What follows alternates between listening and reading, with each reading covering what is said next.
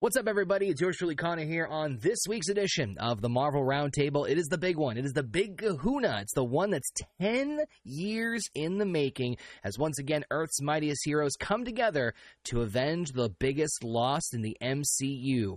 How do things play out? What sacrifices will be made? And how does this hold up compared to Infinity War? Join us on this week's edition of the Marvel Roundtable as we break down Avengers Endgame right here.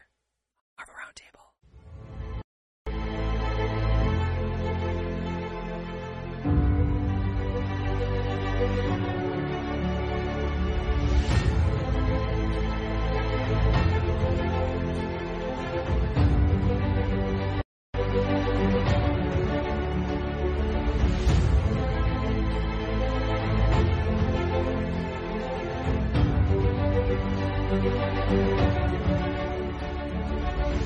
Going on, everybody? It's yours truly, Conor here. Welcome back to the Marvel Roundtable, where we break down each and every single show and movie in the Marvel Cinematic Universe. You guys know me. I'm Conor, also known as Mr. Marvel 613. You guys can follow me on uh, the Twitter as well. But welcome to the Horny Goat YouTube channel, youtube.com slash Horny Goat, and the Horny Goat Podcast Network. Guys can listen to us on all your favorite podcasting platforms. This is the big one. This is the. Uh, the biggest movie in so many ways, in so many fashions, in so many different viewpoints. Uh, we are talking about the big one. We are talking about Avengers Endgame. And boy, I forgot how long this movie was. but, but still an enjoyable ride for sure. Um, we're not going to waste too too much time because I'm sure we got a lot of things to talk about. So let me first go around the room real quick. First and foremost, want to give love once again to our wonderful friend of the show and guest this evening coming at us from the harsh truth. We got Frank joining us with us once again. Frank, how are you, sir? How was your Fourth of July? Fantastic. Happy birthday, America. So glad to be back here with all you crazy people to talk about an amazing film. Glad to Yes. have you here. Happy Independence Day. And of course, Happy Independence Day. Of course, if you guys are watching us on the YouTube channel, make sure you give love to sweet, sweet, tender, juicy love to Frank's channel. The link is in the description. If you guys want to give him some sub, does some great discussion about movie topics and whatnot. So make sure you give him some love on his channel. Give him a subscribe. Of course, we also got the members of the wonderful Horny Goat crew here. We've got the power couple, the JP and Heather. What's up, folks? Yeah, I'm gonna get this fly before this. Let's, we got a fly in here that's pissing me off. No, I'm gonna Thanos its ass here in a minute. It's Um, Anthony. It's Auntie. We're doing good. Doing good. Yeah, we had severe thunderstorms all day long here, so we didn't get to go outside today. So, which is okay because it was miserable. And then we're gonna. We're, so what you're basically saying is we're here to brighten up your day. I'm not saying it's been a bad day. The Brewers won today. Shouldn't have. Shouldn't have won, but they did. That made my day. That put me in a good mood. Yeah. Kind of. Uh, par's pretty low. of course, we got with us Mr. Canadian Basement. What is up, Basement? you know, I'm ready to review this bad boy. Uh, We had Canada Day back on Friday, so Independence Day. What? Like they just celebrate together, baby. What? What? Oh, nothing. That was just funny how you like You, fart, Canada you fart on me. I do no such thing. You see, there's no Captain Canada. Fucking mean- I mean- racist films. I think there is technically a Captain. Well, Yeah, I don't nobody wanna- cares. See, even you don't care.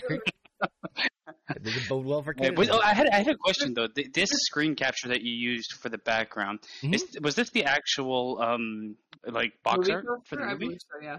I believe I believe it was the poster work or the cover art for the yeah. I try. I always try to get as much. of- I, I try to when it comes to like the background designs for all these stuff and the thumbnails. I try to get anything that can like visually look good as far. Well, obviously minus the Francis head, but um, but I try to get anything visually as close to like the DVD cover or like the poster cover as possible. But at the same time, trying to make it look visually appealing for those who are joining us live. So yeah, I, I try. I think this one is.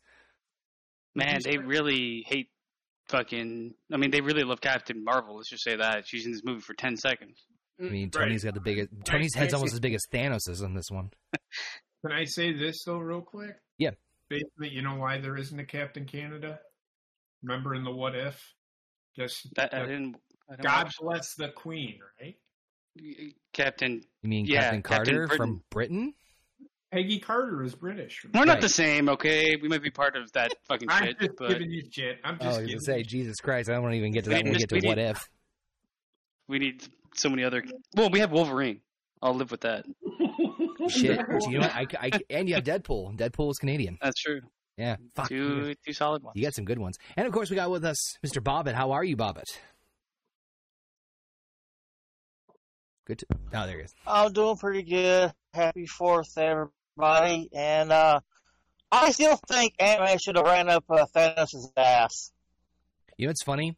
Uh, they actually have a new like Marvel experience on the latest Disney cruise.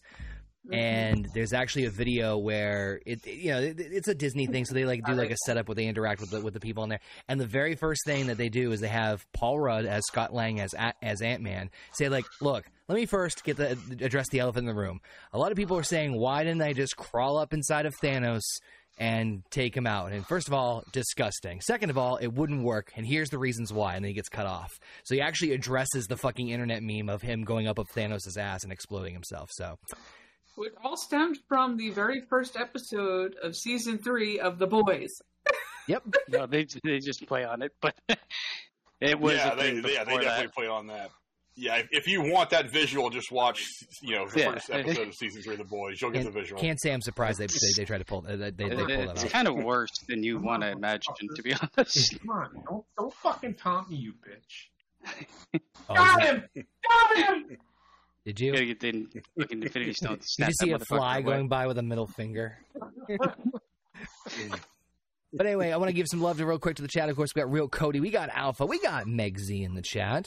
Uh, we also got our good buddy Tim. What's going on? Thank you all for tuning in. If you guys are new here, hit that subscribe, hit the like button again. Go give love to some uh, to uh, Frank's channel over the Harsh Truth, and we also got Paul Arzola dropping in as well. So. Now, normally we do this, you know, I'm going to kind of like skim over a couple things really quickly, mainly because there isn't too, too many details as far as like behind the scenes that we haven't really covered a lot from the Infinity War review. So if you guys haven't checked it out, go check out that one. But essentially, the big thing to take away uh, from this is the fact that uh, they did film a majority of these films, uh, both Infinity War and Endgame, together. And of course, the idea was if some of you have seen the original uh, promo stuff for the Phase 3 layout that Kevin Feige did way back in the day. Originally, it was supposed to be called Infinity War Part 1 and Infinity War Part 2, but as the script and things kind of progressed and developed, they decided, well, they want to have the very tonal different movies, and so having them called Part 1 and Part 2 really didn't kind of feel fair. Uh, so they kind of said, all right, we're just going to call this one Endgame in, in, in retrospect, which honestly, probably a smart idea because I think having a part one or part two uh, in in this in this point in time in the MCU, pro- probably not not not a, not a good call. So I'm glad they had, ended up sticking with Endgame. It kind of gives it more of a Right. more So I will say this. I think when when Doctor Str- I, I just swallowed down the wrong you just swallow the fly. Come back. Doctor when Doctor Strange says we're now in the end game. Yep. That is the only way that they could have had a title change. Because if that wasn't in, if, well, if you know what I mean, if Yeah. that wasn't in there, they wouldn't have. They would have been like, "Well, what is this end game shit?" We know what But- end game means. First Right. movie, They don't say anything about Infinity War. What's that? They never hint at the name Infinity War in any of the other things. I mean, technically No. speaking, you could say they hinted in Ultron. They well, the Infinity remember, Gauntlet? Infinity War is about the. I'm assuming the Infinity Stones. So- Right. Which I yeah, guess, yeah, yeah. But you know what I mean. I I think they could have had a title without having to had No, said the title. there's a but, s- you know. there's a scene in, in in Ultron when when they're all like getting angry at Tony for letting Ultron be a thing, and and uh, Tony goes, "We're the Avengers. We can bust arms dealers all day one, but up there, that's the end game." Mm-hmm. Now, yeah, he says that in Ultron. Yeah, I was gonna say now that I don't know how much of a foreshadowing that is because, like we talked about before, that was supposed to be the end all be all at Ultron, but but. Let's get into the thick of it. Let's get into the, the, the nitty gritty of this right off the bat. Um, Uh, sorry, before you begin, I wanted to ask. I know when we talked about Infinity War, Yeah. uh, I don't know if you guys know or not because I doubt it, it happened in this movie. When we talked about Infinity War, we talked about a lot of large collaboration with a bunch of different directors Yes. that worked within this realm. Yep. I don't see it in this movie, and it's because the cast doesn't exist for it. If you make sense, like I mean, they all got snapped away. So Yeah. who, who? I, I, do you guys know if they did? Because it seems very much like the original Avengers movie. I don't believe so. It, which is funny because I did notice on the executive producer list that James Gunn was listed. So I don't know if it was just him in this case. Um, was it, was, isn't he uh, Rocket? No, No. that's Bradley Cooper. James Gunn was the Yeah. director for the Guardians of the Galaxy movies, and so ba- what Basement's saying is that in the Infinity War, every director was consulted from Phase Three, not so much possibly in Endgame, which I can't. It would make it makes sense though because I mean they've gone back to mostly the original Avengers. They don't have those other tertiary characters, or at least plot points with them until the very end. I see James Gunn being featured in that last scene with uh you know when Thor and- yeah. as Guardians of the Galaxy type Yeah. thing. Which Did he do? My point is, did he do all of the fucking voices? I don't All think of he them did. are right here. No, James Gunn does none of the voices. Not well. He was trying to argue that Bradley Cooper was the one. that did Bradley it. Cooper Not is Raccoon. them. yes, And the one that he Yep. is talking about, it was Bradley Cooper. Yeah, Right. he's Raccoon. right. James Um, Gunn brother Why plays the uh, one of the Okay, nerdy so what my point Ravagers. why was Oh, he yes, credited yep. for it? Why was he? Why was he credited for? Uh, he's credited as a producer. producer. James. Gunn. Oh, yeah, Bradley I- Cooper. I think a lot of credited. like Kevin, uh, not Kevin Feige, uh, uh, guy did Iron Man. Why am I drawing a blank in his name already? Jon Favreau. Jon Favreau was credited as a producer. I think a lot of the guys that directed the individual films. I think. That I'm man is talking an about excellent As a chin. voice of Rocket. As the character, the Rocket, James Gunn gets the credit for that. That's Bradley Cooper. No, Bradley Cooper is the voice actor for Rocket Raccoon. Throughout the entire everything. Yes. Yep. I, I I understand that, but I'm saying they credit. Just go back and watch the end credits. Well, I'm definitely not going to do that. Already suffered enough. That's the thing that- that's the only thing I'm pointing out because I, all I've seen it- was James Gunn after Bradley Cooper did it in um, Guardians of the Galaxy. That was it. Well, maybe he had more of a more uh, involvement in in the Guardians movies than he did this one. I don't know if he was listed in Infinity Bradley War. Cooper refusing that fat ass paycheck for just voice acting. I doubt that. I don't know. I'm just No, I'll. I'll look it up, but you can continue. I was gonna say now you're making me look this up on goddamn I'll, I'll IMDb. look it up. I'll look it up. Um, I, I can I can definitely believe that though, basement. If if it was if he was not listed as or if any if they were not consulted because you're right. You look at like all the Phase three movies that came out, right? Really, you had Thor Ragnarok with Taika Waititi, and Taika Waititi was Korg in, in a scene with Thor.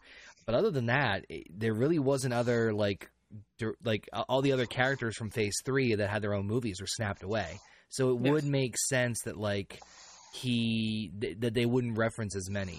I, so I guess that makes sense.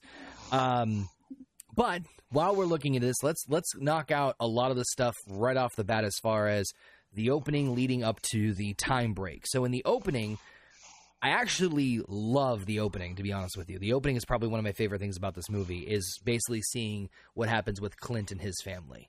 So you see Clint Barton teaching his daughter archery on the secluded farm with the uh, the ankle bracelet on because he's still under house arrest from Civil War. Um, while his wife prepares a picnic lunch for them, suddenly, all of a sudden, Clint's daughter vanishes and the rest of Clint's family di- family disintegrates, along, of course, with half of life across the entire universe. The result of Thanos snapping his finger after acquiring all six Infinity Stones. Now. Something to just kind of note here, and I'm sure you, uh, some of you may or may or not picked up on it. The opening sequence with the title card that they usually do for Marvel Studios was missing half the people in it. Mm-hmm. So you did you were missing Black There were blank Panther. faces. Yep, where- you I- were still seeing the scenes that were always embedded in the Marvel logo, but um, but half of them They- were gone. They, play around with it. Captain Marvel uh, was all Stan Lee when they did that, right? Because they were that's in memory of him. Mm-hmm. yes, I That's, forgot, yeah, to, I forgot to that's mention almost that. as far as I got into that movie before I almost died. Well, it wouldn't make sense for them to do that because they. My appendix was like, no, we can't watch this. Existence. That wouldn't make sense that they did that. What I really loved about this scene actually Mhm. was when he looked away to go look at his wife to tell her what they wanted to eat and what they wanted on it. And then it pans away and comes back, and you just see the dust of his daughter that's left Yeah. floating Yeah. in the air. Nothing else. That fucking beautiful right there. Yeah, it was done very tastefully and um, like what the fucking that like sets in stone how like terrifying it would be more on like a human level than these superhuman people disappearing.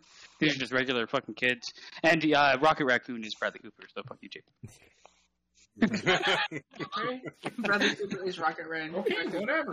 So, I just I was just questioning that because it's Yeah. like, So- what you were probably seeing was the Bradley Cooper and then produced by James Or like something with James Gunn right after. But um, the reason I also like this is because it's it, you're right. It, it kind of sets the tone. It's the somber like. It's one of those quiet, like emotional moments in movies that when like you don't have to say much, you don't have to do much. It's it kind of just like it sets the tone and expectation. Plus, you know, we we obviously saw Ant Man and the Wasp, and we saw what happened with them. We've seen Captain Marvel. and We kind of know where things are going with her. Clint was really the only Avenger we hadn't seen anything in terms of like the effect from Infinity War. Him and Ant Man were the only two that were missing out of Infinity War, other than Captain Marvel, obviously. So to have that like be the precipice of like, yep, shit's affecting him too, and plus for him to lose essentially his entire family, Yeah. which which was a big, huge thing of his that was obviously established in Ultron. I, I just I love I love this opening part. I mean, Frank, what'd you what'd you think about the opening scene with with uh, Hawkeye losing his family? it one of the things it's supposed to do it gets you emotionally very invested in the movie very quickly Hmm.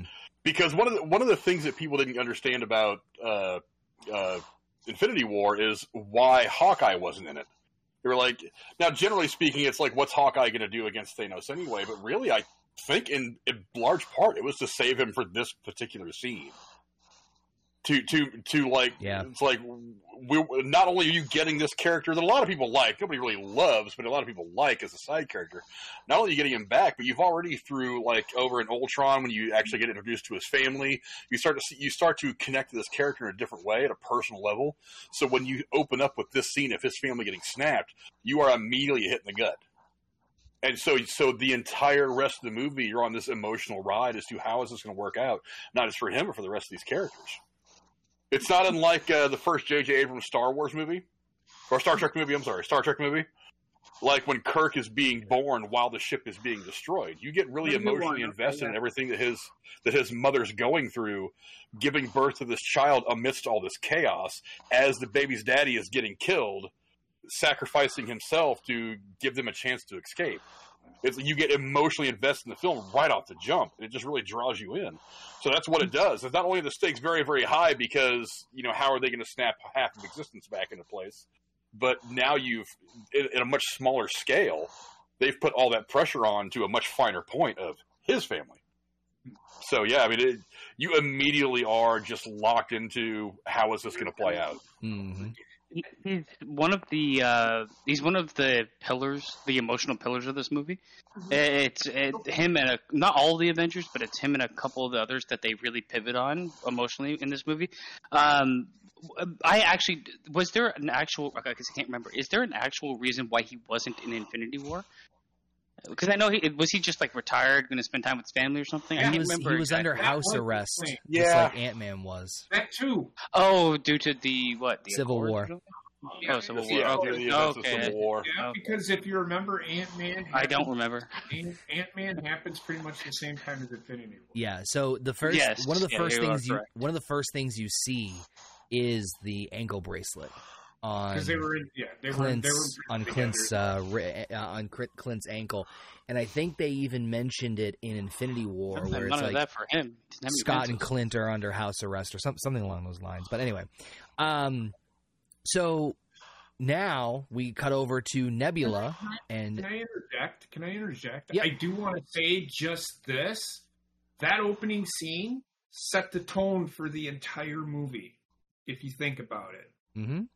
This is Does- where I agree. Storytelling hit it on point here because they're setting the tone for what you don't know it But what's yet, but it's coming and it's building. That they're setting the tone for they're setting the tone for what the movie is going to be. In in my opinion.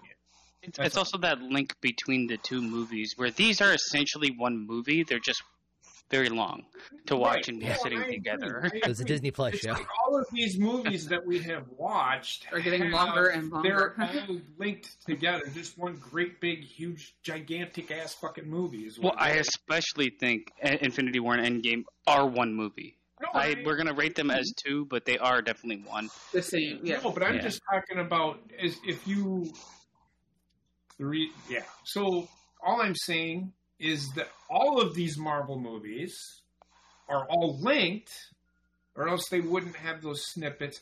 So it's like they're all one big movie. I'm not. I. I mean, they're trying. They're doing decent storytelling. I like. That's what I like. You're Especially for like a story. superhero movie, a superhero genre movie. This is kind of like the best you can get. Basically. Yes. Yeah. Yeah. Um, so we cut over to, of course, what happened with Nebula and Tony Stark being stranded in the middle of space, following the following the wing. Yeah, can't even speak. Following their defeat by Thanos on Titan. Um, as we see that Tony is running out of supplies rather quickly. Um, we see that he's going to be out of he's already out of food at this point oxygen being going the next day and we can see him like literally watching him deteriorate as he's recording a final message to pepper if, uh, if in the uh, off chance she finds it using the the helmet as a way to like hollow project a, a, an image or a message to her saying when he drifts off he'll think of her and of course just when we think that tony is about to die in comes Carol Danvers, Captain Marvel. We see her light up almost like an angel in space, like big bright lights, and it's revealed to be her as she whisks the ship right back down um, and reunites uh, reunites with, of course, Natasha Romanoff, Bruce Banner, Steve Rogers, Rocket, Thor, and of course James Rhodes. And the team starts to formulate a plan to steal the Infinity Stones back from Thanos and to use them to reverse his actions. Um, there's a couple things I re- th- there's a there's a ton I love about this part too. I mean, I, I'm gonna gush a lot about the beginning of this movie because aside from towards the end, it is one of my favorite parts of this whole thing. I have to talk about the scene with Cap and Tony when Tony's like on the IV. I- I'm sure everyone fucking loves that scene, right? It is one of the better. I mean, I even love the scene where he's with Nebula because Nebula is technically a cyborg. She doesn't really have the humanity that he, he's kind of with like another fucking robot. He's always fucking around robots. Um, and I love the fact that they don't necessarily give you a, a full on. Did they? Did they really give you a full on timeline, or did they use more Not his yet. physique They they, they to I sell think the timeline? I think he Because said you can like see he's emaciated If- and if living in space. His Is, body becoming more and more emaciated. yeah, That's how you're getting the timeline. You're never actually state. so living in Uh, space as fucked and fucking about he's losing three his weeks. body mass. about three weeks is what. Uh, it- Now, I don't know if that would happen in three weeks, but I'm no fucking so expert. But I know, like, you lose body mass all the time in space because there's no gravity and such and such. So there's two, two, two, well, a couple of real quick things. So first off, the time period is roughly between what happens with Thanos at the end of this scene versus what happened during the snap is about 21 to 23 days is what they say a little bit later on in certain dialogue pieces. The second thing to note about the Tony Stark Nebula part, when they're playing the scene with the paper football, if you notice Mhm. Nebula's kind of like like not used to the idea of winning, hmm which Not I thought was a nice little or fun.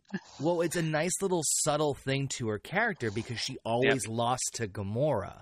So Mm-hmm. to have her like, he's like, you win, and she's like, kind of like apprehensive and defensive. It's like, yeah, she's not used to that concept, and it's like a little, just a little something like that. I thought was fun. And But- also, if anybody's going to have a good relationship or start a relationship with somebody that's most or partially machine, fucking Tony Stark's your man. Oh, she, oh yeah. But of course, that Uh, scene. but, but but of course, the one part every I I personally love. I'm sure everybody does too. Is the is the give that give fucking Robert Downey Jr. an Oscar moment when he's pulling the IV out of him and, and he's pissed off at Captain America. So the whole concept is like, no, he, he threw a moon at me, and and I'm I'm I'm, I'm going to butcher it, but when he basically says, you know. He rips off the chess pieces as you take this and you find him and you go hide and then collapses from the exhaustion. But um, Her. man, you could just feel that coming through the screen. I, I didn't really get when he said like you weren't there. I, he obviously wasn't there with them, but Right. they weren't there on Earth. So like it, it's it's an unfair. I guess he, he's also like in like some sort of shock at this point in time because that's kind of what he falls into. But uh, it's an unfair assumption.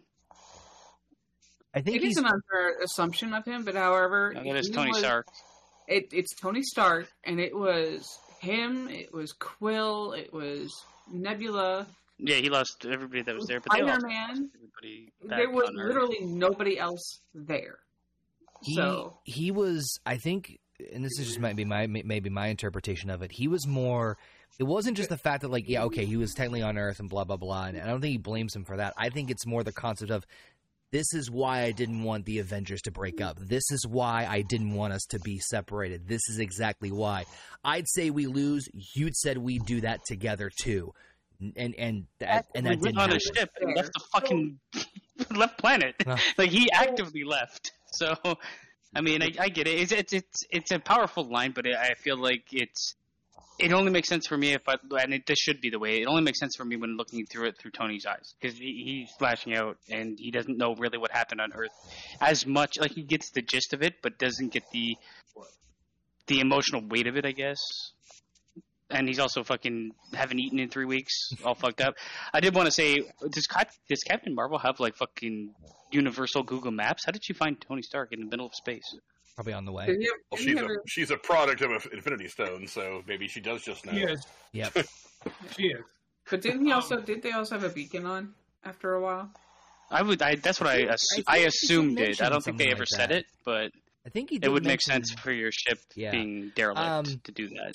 I mean, Fra- Frank, what did you what did you think about this whole opening, uh, uh, this whole segment with uh, Tony coming back, being found with Nebula, and then the whole collapsing in front of in front of Cap scene? Well, one of the important things to remember about this scene is this is the first time that the main body of the Avengers is back together after the events of Civil War.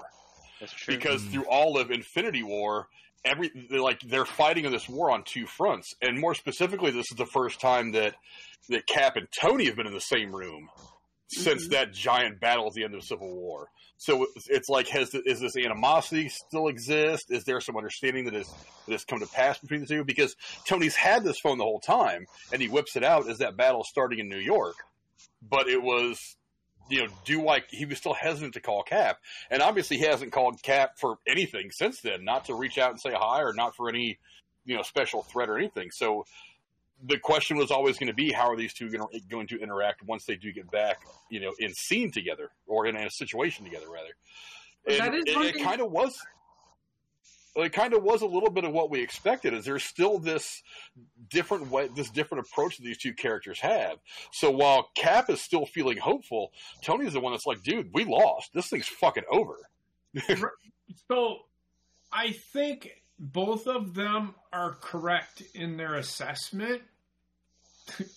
really, Captain America did say, "Well, you weren't there." No, Tony said that to Captain. America Yeah, Tony said that to Captain America. because of Yeah. during And, Infinity okay, yeah, War. well, but Captain America could come back and say, "You weren't there trying to fight Thanos when he snapped his finger." But Which is that, that's all I'll say. So each, each one of them has a gripe. I mean, in that in that which makes that dialogue good. yeah, I think it had more to do with Captain America being the one that brought that to the table.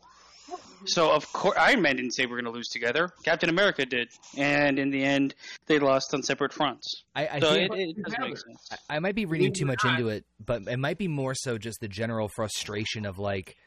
Now, that, now that I think think about like well. what Frank and, and uh, Basement were saying too, and, and JP to an extent, it's like I'm done. Like Tony's like I'm tapped. We lost everything. I'm screwed. Like y- you you've said this over and over again that we're doing this. We're doing this together.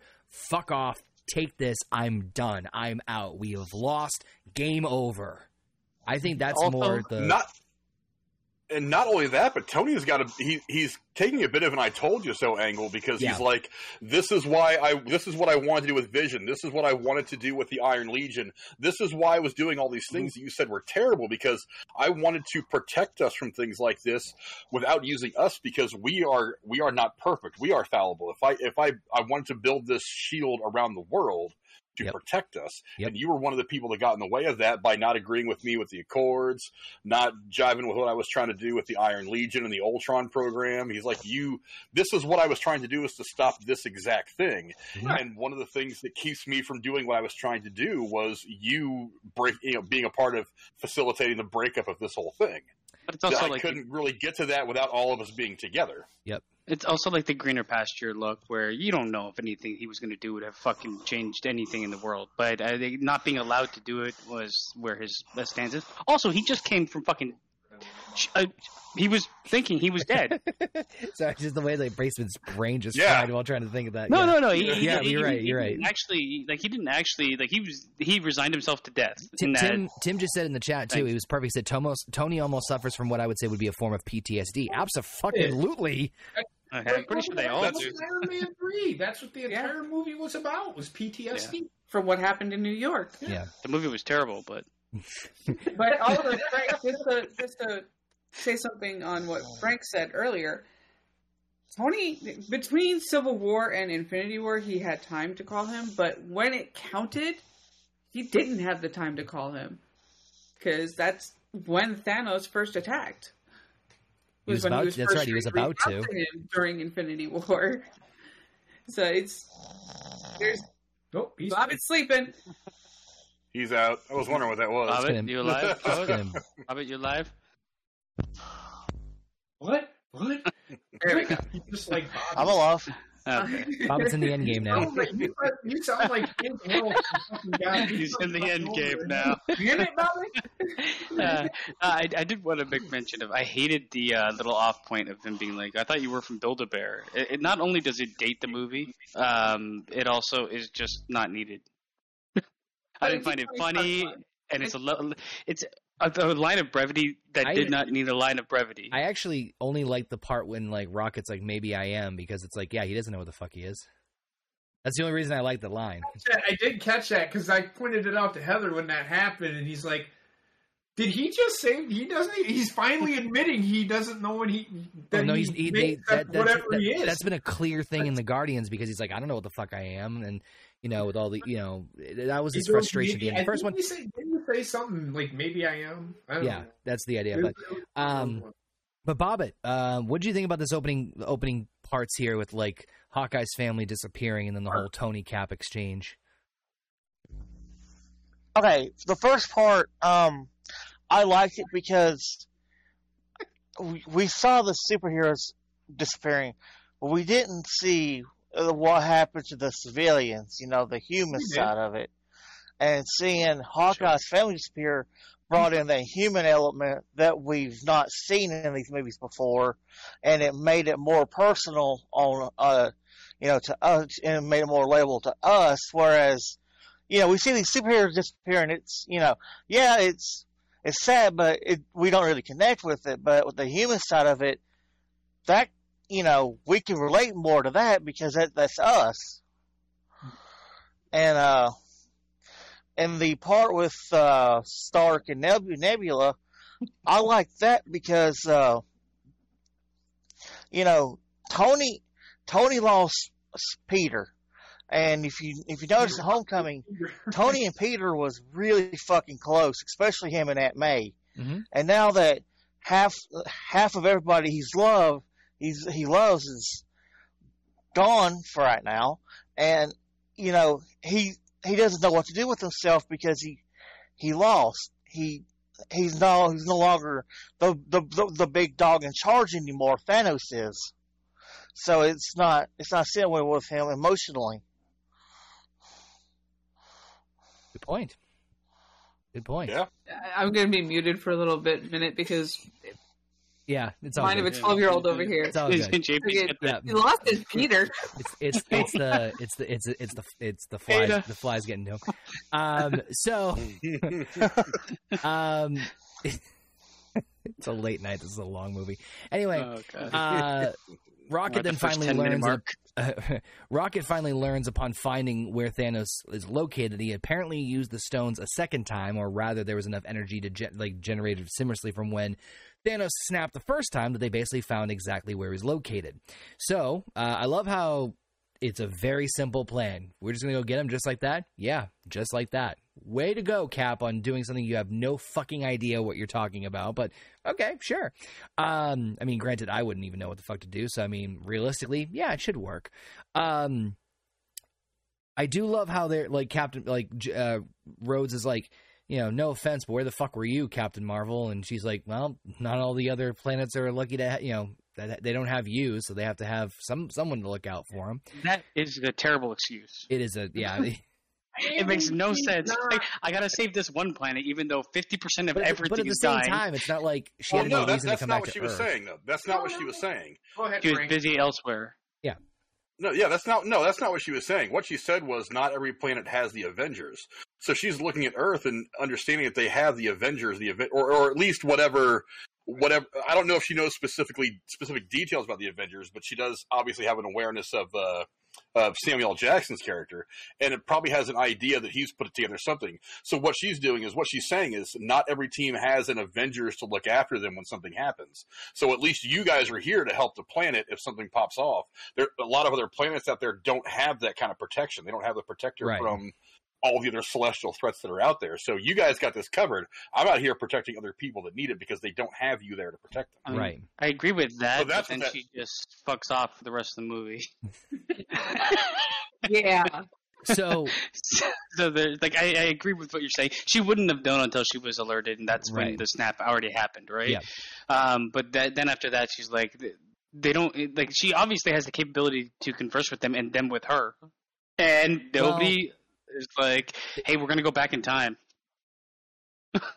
Well, I think they kind of Maybe- maybe we'll, we we'll, need we'll, to. we'll get to that because I think they kind of somewhat rushed it, but I'll, we'll we'll we'll get to that bridge when we get to I, it. I, I, and I agree with what Frank just said. That that is exactly was my thought process of exactly what he said, which allowed me to justify this bullshit. That's not Um, bullshit.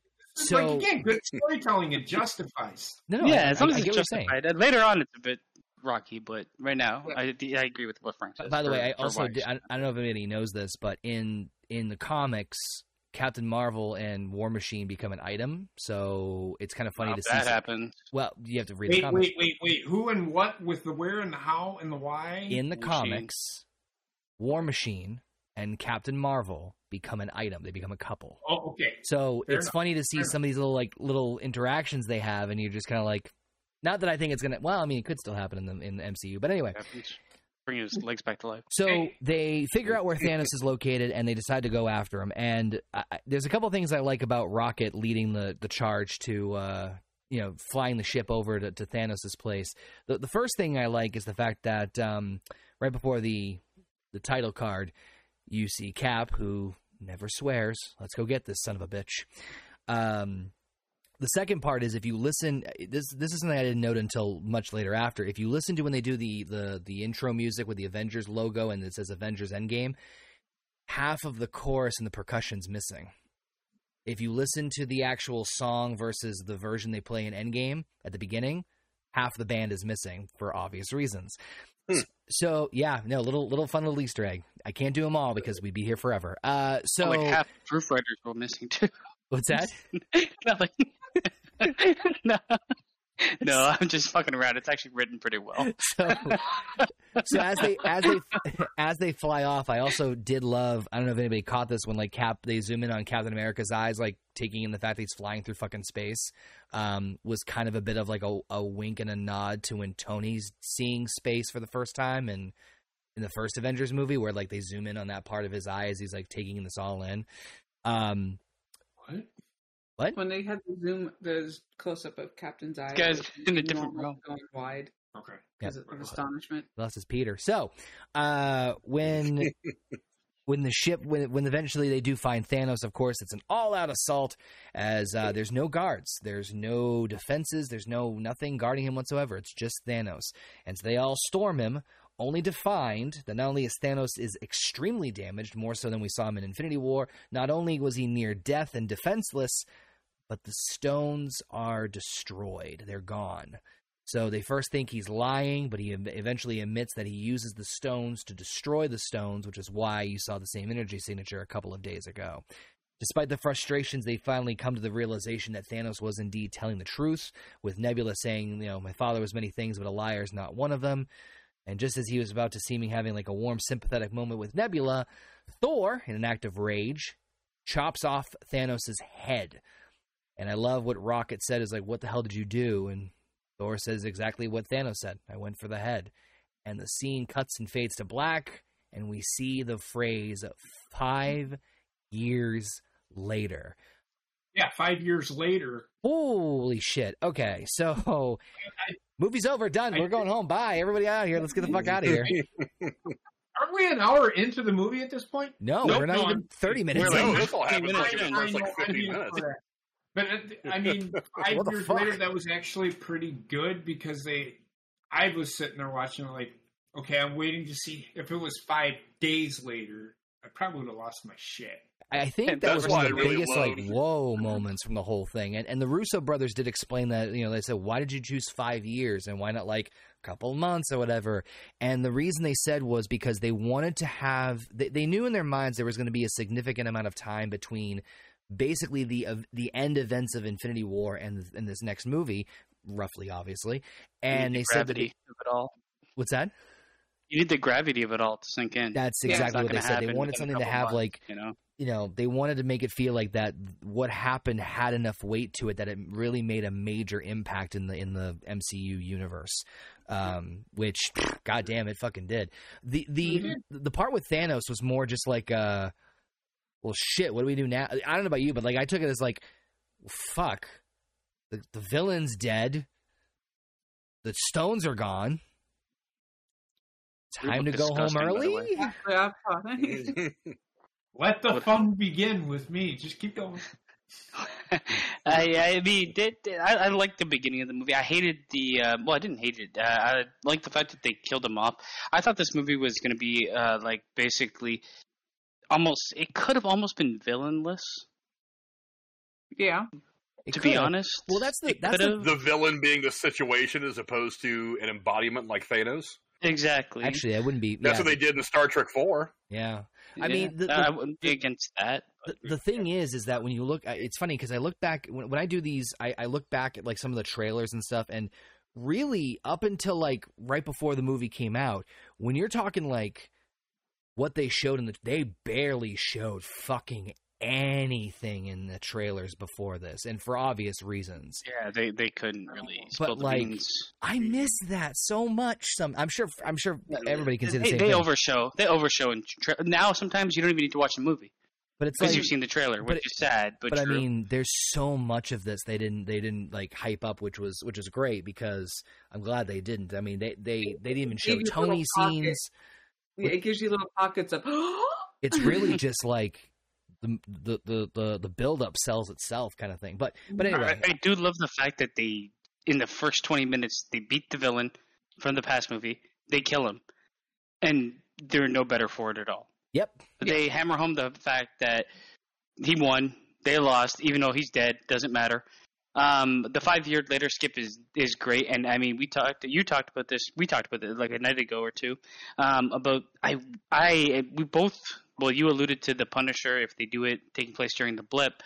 I wish they used the blip as a like launching point for a lot of their TV material. it's one of the There's so much Oh God. Drama that can happen within the blip that It's- would really help a television series. Oh God, yes. It's one of the reasons I liked Falcon and Winter Soldier so much. Um, I wish They they, just did didn't use it well more- enough. I, I know, Yeah. I know, I know. But the idea I that they think were the TV shows they dealt with the aftermath of the blip. But they Because just it's like- didn't do it enough.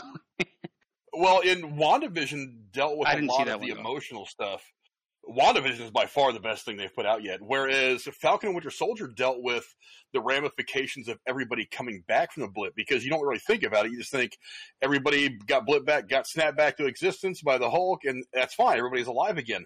But you understand when you bring back what two or three billion people worldwide, there's going to be later, some serious infrastructure problem. Yeah, there's Yeah. gonna be some there's weird be some shit going serious on. infrastructure problems that are going to be dealt with, and that's one of the things that they deal with in Falcon and Winter Soldier is the political and geopolitical ramifications of now these people are back. These people all need food. These people all need places to live. They all need to figure out their lives. which was so I mean, because interesting. these people were dead. I almost for wish they five dealt with So- it on so they- more like a human level, though, instead of just like the overarching. And They do touch on it a bit, but like there's so many stories where like fucking my wife died, I moved on, and now I have kids with somebody else. What the fuck did that look like?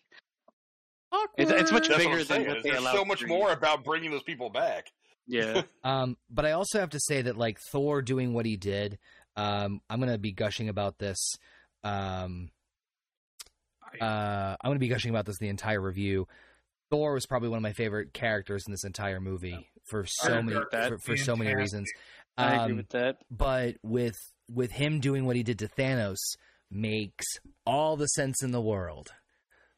his character arc throughout this whole thing, and I know we're supposed to be talking about this movie, is what kept me involved in watching this stuff because I those standalone movies don't do it for me. Um, to a certain extent, but Thor's character, like I said, it sets the tone. Another, it kind of There- There's a couple emotional pillars. Thor is Yes, one. you have Hawkeye's to one. Have that, even though you have, and it's not fucking, you know. Well, it is the four main, three main guys. I would say Iron Man, Thor, and Hawkeye are the three main ones. Other people play into those, but Yep. those are the three I main. agree with that, but I'm talking about the whole, the whole shebang. But yes, in mm-hmm. this movie, it, it to me it was all about Hawkeye, Thor, and, and and I hate to say it, this is why Captain America isn't up there for me. Fucking Iron Man, and I know Ray Sean hates his ass, but that's to me Like, Captain America does have a good arc. It's just not. It's not, not prominent as in this good movie. as No. the others. Yeah. Um, That's all. I'm But Frank, I mean, uh, when you saw this for the first time, the whole five years thing was that just like, whoa, okay, that that's that's heavy. Well, up to this point, there's two things in the movie that strike me as really wild. One is when Thanos uses the stones to destroy the stones.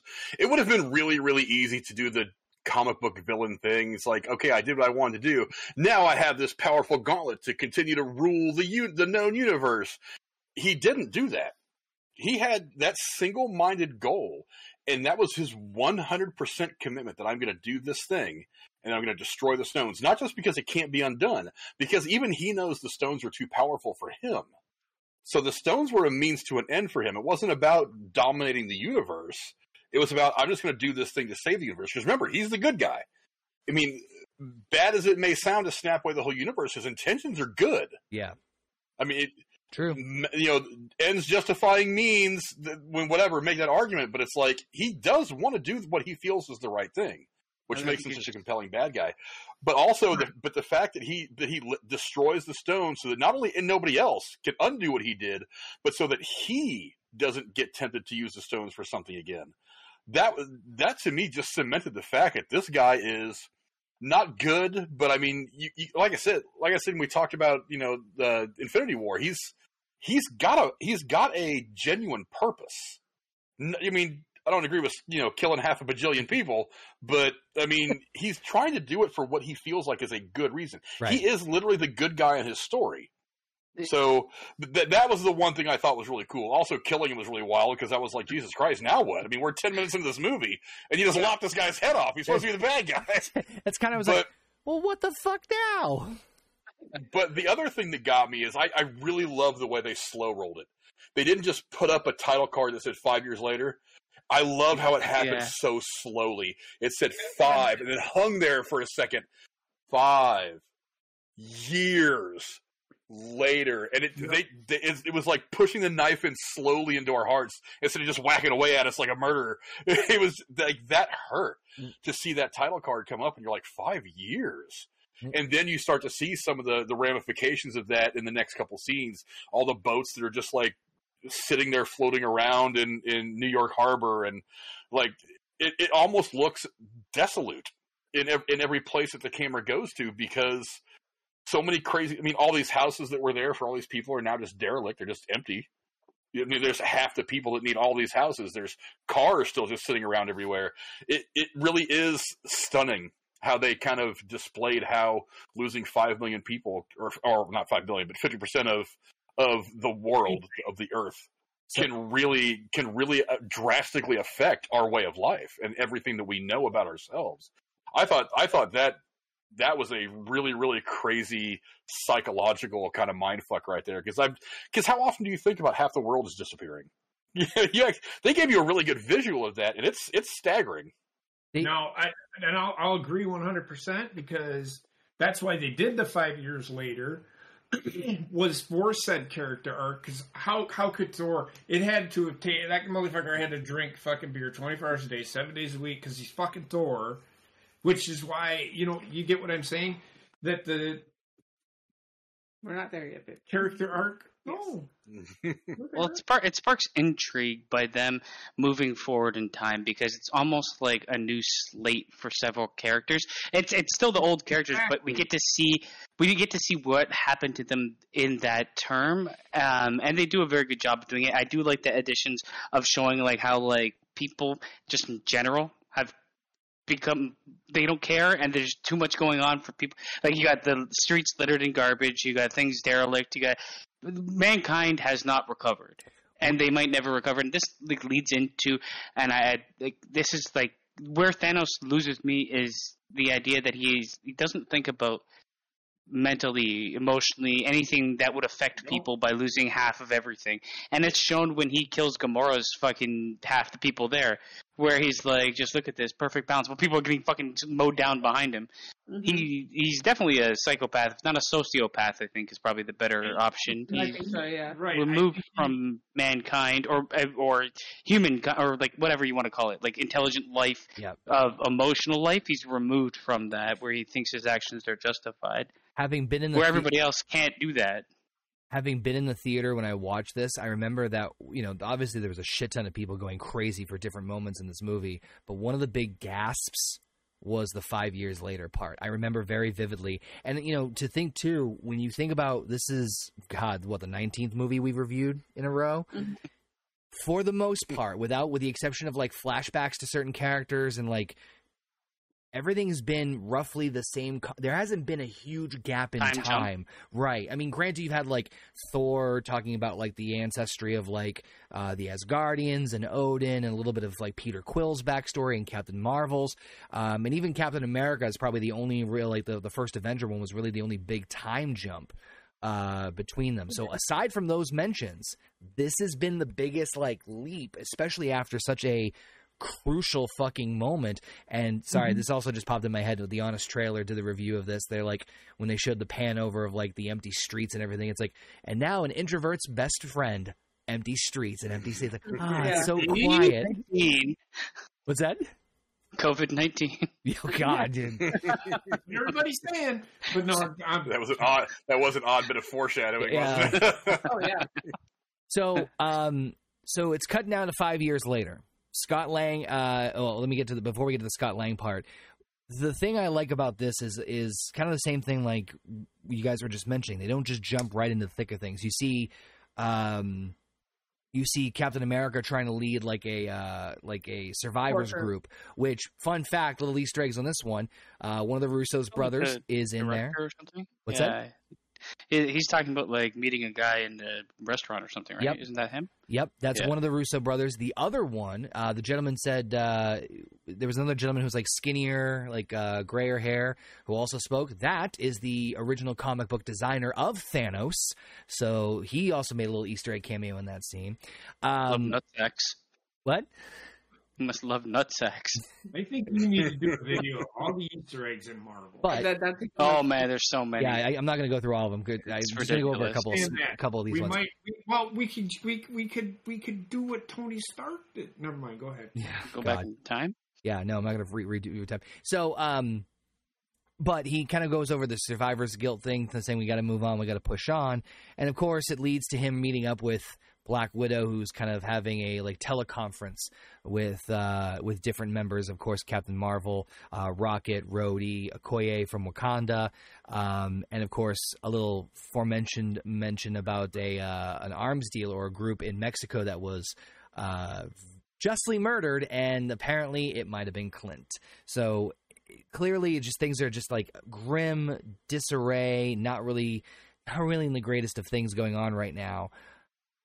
But it does cut over to a storage facility, and in that storage facility is the rat that saved the entire fucking universe. As one rat crawls not my favorite part of this, but a rat crawls across a familiar brown van's equipment, thus triggering Scott Lang to escape from the quantum realm to, of course, discover all the craziness that has been how's on. it that still powered? since the. What's that? How's that still powered? He turned it on. Five it wasn't. years, battery not running. Five years? Yeah. You leave your phone for five years, you turn it on? Yeah. I don't think so. number one. Nitpick number one. so um i also love scott like re like like figuring things out on his own like you see him Oh, that was a through- really good scene. like the, the going through the city or going through the the town when he's going up to his to cassie's house and like the, the garbage is overflowed kind of like what frank was just talking about earlier about like seeing the disarray seeing the fucking monuments of all the names of people who are blipped off which i thought was kind of cool because he's looking for everyone's name and he can't find he, and he thought thinks of cassie and when he looks for cassie he doesn't see cassie's name but he sees his because everyone assumed that he blipped off of the face of the planet just like everybody else I didn't like Um, the scene with the kid on the bike where he's like, "What happened to you?" Yeah, And the kid turns around crying, that. And I'm like, "Why is this kid riding around crying 24 seven? He has no idea of what Scott Lang's going through." Well, not not even just crying. I mean, this kid's growing up in this oddly, like, mostly dystopian kind of kind of landscape. yeah, So, I mean, so the look on his face is that despair that I think everybody's feeling at this point. That's why I really love that scene because he at this point what? Scott has no fucking clue. seven going years on. old. He was two Oh, when no. it happened. No, he but was he's probably aware. He was probably older than that. I, I just felt like it, it was like odd for him to turn around crying when he asked him like what happened here because five years six, you might be like sad or whatever, but you have it, it, it was done with the character having knowledge of another character they shouldn't have had. getting more of the emotional effect of the movie. I know it's the, what the yeah it's there for the emotional effect, but it just like eh, I don't know why he would be doing respond like that. I mean, I, I think it was. I didn't even catch he was crying. To be honest with you, I, I, I knew he just said like, "Hey." I thought the kid was just tear. looking at him like weird, like, "What do you mean? What happened here? Of course you know what the Oh, the fuck kid happened." also sat there and went. Yeah, Before he turned and rode off again. Oh, Why did he do that? Was he snorting coke? No. yes. uh, his whole family got blipped away five years ago, and he's still crying on his bike. Which I mean is acceptable, but it's just a weird like But I I, I know it's like for movie convenience. yeah, it, which is fine. It's it's just no- another little, like subtle thing about the about the tone and everything. But Mhm. um, he finally catches up with Ca- Cassie, who of course is uh, you know, much older. Which again, listen, I- Paul Rudd did a fucking great job in this moment. Like the the acting of this. Like I know Paul Rudd's not everyone's cup of tea, but I think he was. He, he did a good job of like just kind of like taking everything in, like kind of wrapping his head around everything, and then seeing his daughter for the first time, and and he's like, "You're so big," and like kind of like you see him like shocked, relieved, happy to see her, confused as fuck, like all just in one like emotional and captional moment when he goes to hug her. it's within the character, and that's why it works so well. Like, I mean, his character was always kind of like a smaller emotional spectrum, and it, it works where like he doesn't. You don't want to see him sitting there and sobbing because it wouldn't really make sense for his character up to this point. But it, it works so well because he does convey all those emotions. Yes, and that's what I was going to say. A lot. I, I think Scott Lang is Scott Lang, the guy that plays his character. I I thought this was pretty good on his part. The way he the way he did this because it throughout all everything that I've seen him in because of who he is as a character, he's always trying to be funny. He didn't exactly have to even really try in this movie. Right. And that's what I liked about him in this. I can get along with he really brought an emotion. It made you think. This movie did make me think. It's like five years, uh, you know. hmm That's what this movie did to me. I mean, that's where it hit. I mean, it's good. That's all I can say. All right. I, I thought Scott Scott Lang's character was better, especially at this point in the movie. It kind of conveyed like what the, The fuck's range going on. Paul actually has, yeah. Yeah. That's that's all I'm getting at. So Lang, of course, goes to Romanoff and Rogers at the Avengers headquarters and the compounds and explains uh, that while five years have passed in general for them, it was really only five hours for him in the quantum realm, and of course that time stretches stretches much differently there. With the concept saying he's like, what if we could tap into the quantum realm and use it to navigate through time? He's like, you mean like a time machine? No, not like a. Yeah, like a time machine. I know that sounds stupid, right? So of course, uh, so it goes back to Ant Man, Ant Man, uh, Ant Man and the Wasp. It, it, it's a truth serum. No, it's not a truth serum. Truth serums don't exist. Yeah. That is the truth serum. Oh my god, it is the truth serum. So of course they're like, well, we need to figure out how to do this. Who we're going to go see? We're of course going to go see the smartest man that we know, which of course is none other than Tony Stark. We see that the three go to Stark, who is now raising a child, a little g- girl named Morgan, with none other than Pepper, uh, with a nice little cabin out in the middle of the woods, which is another little nod to what. Uh, Tony said at the end of Avengers Age of Ultron, he's like, maybe I'll go get a little cabin out in the woods with Pepper and build a nice little, you know, something, which is exactly what he did. Um, so, of course, they go to him and explain their theory about the quantum realm. They can use the. Uh, use to go back in time and uh, do what what Scott considers a time heist, which I, I love that phrase. Um, of course, Tony's like, no, can't be done. Blah blah blah. Don't want to risk losing what I can what I have here and says, "Listen, you guys are free to stay here for lunch if you want. Otherwise, uh, if you don't talk shop, otherwise there's the door." And uh, they depart. So this, to me, makes all the sense in the world. I completely understand Tony being in the position he's in. Because, as we saw the very, very beginning of the movie, towards the end of Infinity War, about the idea of like, that's it, we've lost, I've lost everything, fuck y'all, I'm out, peace and he's gone. He's just like he's not in a city. He's he's literally out in the middle of the woods. He's living life. He's married with Pepper, and they have a daughter. And I don't blame him for also being apprehensive of not only just the concept in general of time travel, because I think Tony's smart enough to know time travel is a tricky business. But on top mm-hmm. of that, he doesn't want to lose, and that's something he mentions so many times. He doesn't want to lose what he has because he did get very lucky he got very lucky with the snap that he didn't lose Pepper and he didn't lose more than he that others have. Yeah, it's it, this is exactly where Tony wanted to end up after the Accords became a thing and after if after Infinity War happening, figuring it was done with. I could see him going out to the woods and saying, "You know what? Fuck every single one of you. I am done. This is now my life. I'm now taking over my own situation. Yep. Frank, any thoughts? Yeah, and on top of that, he figured the battle, the war's over. They lost. He's like, why not go ahead and you know do exactly what I said I was going to do? Go build this cabin on the lake and just live the rest of my life with Pepper because you always got more money than God, so he can do stuff like that. But uh, but yeah, so also what it does for the for the movie is it it puts him in a different position because he's actually managed to build a life after this terrible loss, one that is actually really, really good for him. So it also put it all it's it's going to make him choose between jeopardizing that and doing what's right by you know hooking back up with the team and going and you know mixing it up with Thanos again. Eh, it, and so the decision for him is like, well, the chances of us actually undoing all the crazy shit that's going on is pretty low. I mean, do I do I risk what I've got? And, and, he even says that he's like, get back what we lost, absolutely, but keep what I I had, what I found, absolutely. I, I can't sacrifice one for the other. I don't want to be put in that position. So if I have to not bring back and not defeat Thanos and not snap these people back to existence to keep what I have, then that's how it's going to be. Because I'm not going to give up what I have now to go back to what I had before. And that, what I have now is important to me, and that's my life now. Right, and that ripples in that conversation he has with Pepper later on. Absolutely. Well, it's extremely needed in this movie. Like Tony Stark's arc is extremely needed. Everybody else is trying to reclaim something they lost.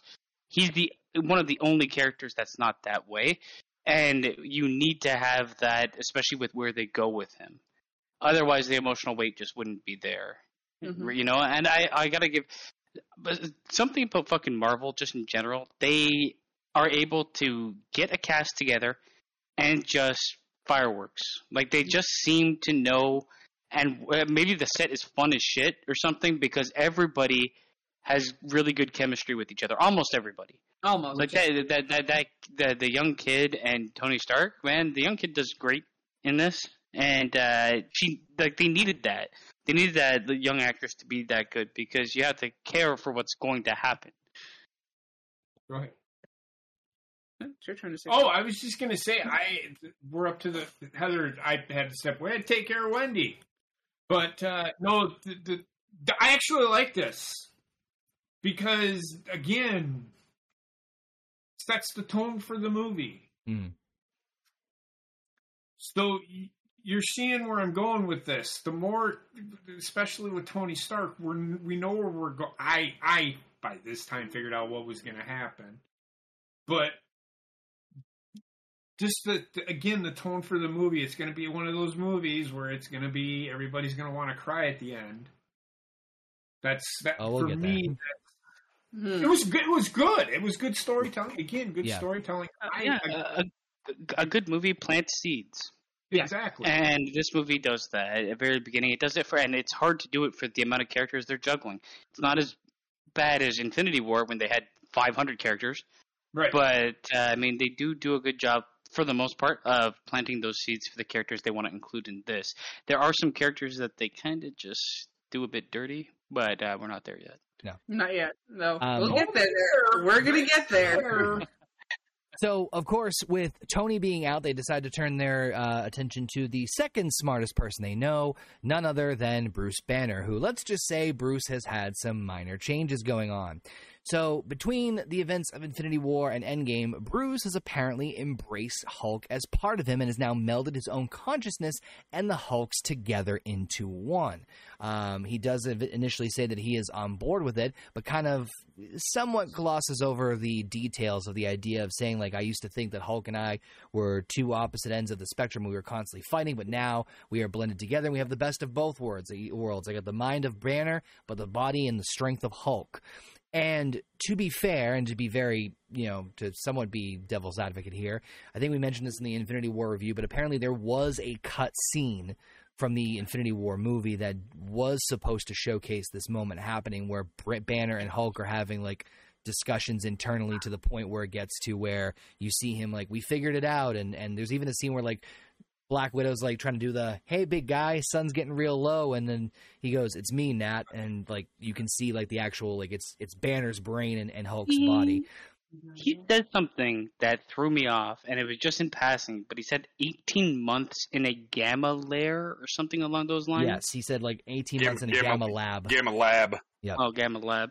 And I'm like, so he spent 18 months combining, like, I guess, the physiology of Hulk and the mental capacity of himself. he was like a So it freshman in was more than was just like, so it was more than just like we came to a conclusion and we're going to work together. It right more it, like it, it implied of there was more of a struggle to- to it than initially I hate this. I agree.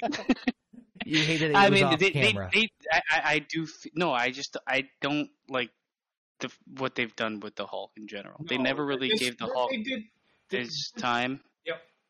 Because I mean, all This is all not Mar- the best thing about the Hulk, right? The best thing about the Hulk is the problem between the two versions. Right. So, so the Incredible Hulk to me was underutilized. Number like, under underutilized throughout this whole thing, in my opinion, because. And I and I kind of understand why because the Hulk. I mean, yeah, you heard little things like "me take no elevator," so you were he was understanding and able to respond to people, but it was like Hulk smash. That's it. That's all everybody wanted from him. I, I still want the dichotomy between him as a human and him as a Hulk. I do like. I feel, feel like they got to this point because they wanted to end. They wanted to get to a point where they wanted to be, but they didn't treat the character with enough respect to get there. This is the one character for sure for me that they didn't do that with. Well, I find it hard to exa- to really examine that character in depth without putting him in a standalone film, and they can't do that because of license or uh, distribution stuff.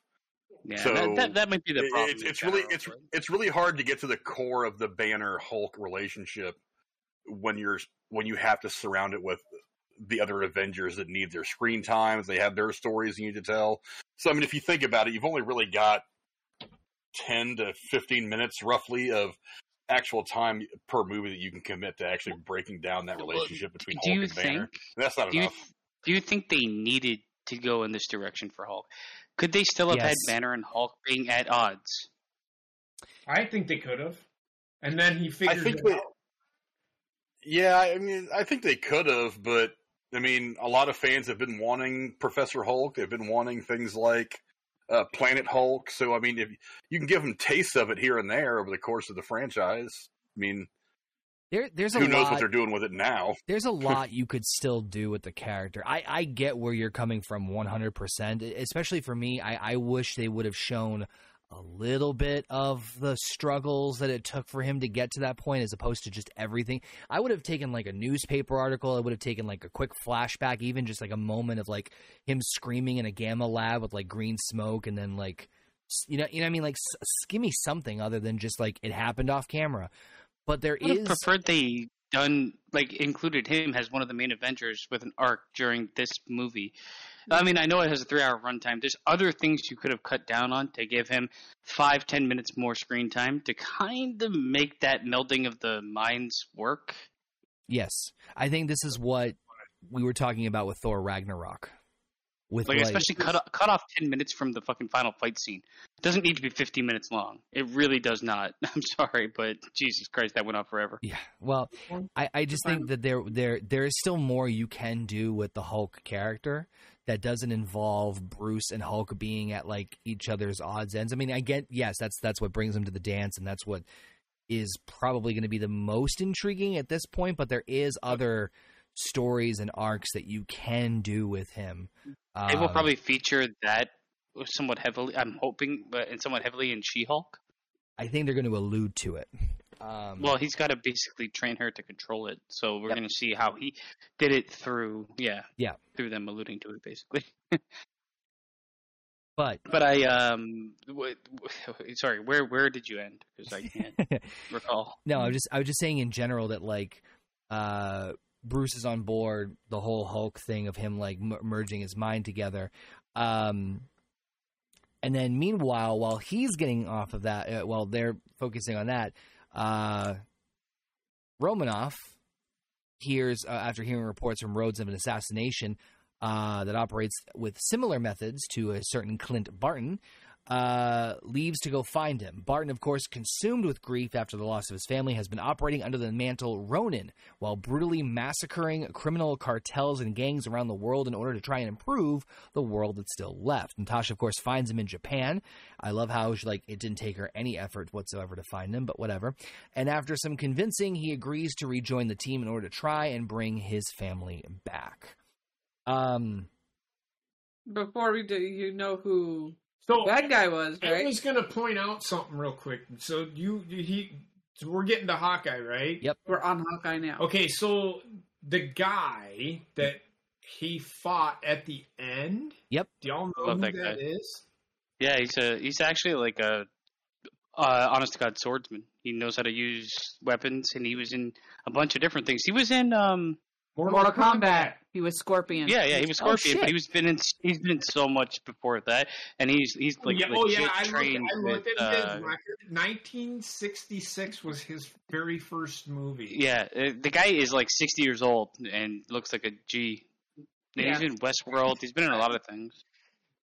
But I just wanted to point that out real quick. If nobody caught that, it was one of those little I call an Easter egg because I, I mean, popped for that. The the the, the funny Sorry, Bismuth, go ahead. I'll the, the funny thing about this movie is they have like cameos of people that are relatively famous in bit parts in this movie a lot. Like you have uh, the that guy that was from The Hangover, that's from Community, playing the security guard. Yep. Uh, yeah, Which that's that's a running gag with well not a running gag but it's a running thing with all the Russo's uh, movies they directed. If you look, there's a member of Community in each one of them. In a Yeah, there's of two members in this. Yeah. There's two members in this because you got the uh, I I don't I can't remember what her name was in Community, but she's there in the elevator. Later Yes. on. Yep. yes. Yeah. Yep. Um. So so Hawkeye's fucked up. Uh, he's killing people now as Ronin, which Again, they, they had to do something with his character arc, and they they I will give them credit. They did a better job of arcing his character as quickly as they did, and I will say that he he Jeremy Renner's really good at what he does. Yeah, he's a good actor. He's very good at yeah. and he he. I mean, they can- all are. To be honest. right no and that's that's the point i'm getting to is that it's the tone of the movie but no, i'm just kidding fuck that. so but no his character arc is really quick but the, again that five years later i go back to that five years later when they did that so slow there's a reason why they did it Which I, I want to give them credit also because it looked like they made Jeremy Renner slim down for Yes. this movie. he just looked like Which he gave a fuck. Hits the five year gap of having no family and just being eaten alive by rage. Yeah, Yeah. That, that's that, that's that's what I mean by that, in my Um, opinion. He does it so well. I- I also particularly like, and I know I'm jumping ahead a little bit here, um, because on one hand I was like, man, I really wish they did more. They, they did more to kind of flush out a little bit of of Hawkeye's story, and again, trying not to jump too far ahead. They do talk a lot more about his time as Ronin in the Hawkeye series, which is very refreshing. I almost Um, wish the Hawkeye series took place during his time as Ronin. Well, I, I, I didn't. I, I haven't seen it, so I don't know. I haven't seen it, so. Maybe you should watch it. It's Maybe will. very much it's very much influenced by his time as Ronin. Yeah. Oh, It's, it is okay. a Well, that's major to hear. um, That's good too. crux of it. Yeah, it's it's a it's a big it's a big pillar of of it. But um, but either way, I love that they adapted Ronin. That's another little comic nod too, which I which I liked. Um, Ronin. yeah, Ron- Not the Ronin. Ronin from Guardians. Yeah. No, Yeah. God damn it! There's so many. Fuck. There's two Ronins now. I just Isn't, isn't it. Ronin like a um, disavowed samurai or something? Yes. What does the, the term Yeah. actually mean? Yes. Something like that, right? Oh, Alright. okay. So I'm, that's what. But I'm just saying. But Go uh, ahead. Go ahead. Go ahead. your thoughts on on uh, them adopting Ronin, Frank? I liked it. I think it was more. I don't know that they necessarily had plans to to do to make that a significant part of the Hawkeye series down yeah. the line. But I, I think it was kind of like Professor Hulk. It wasn't necessarily significant to the movie.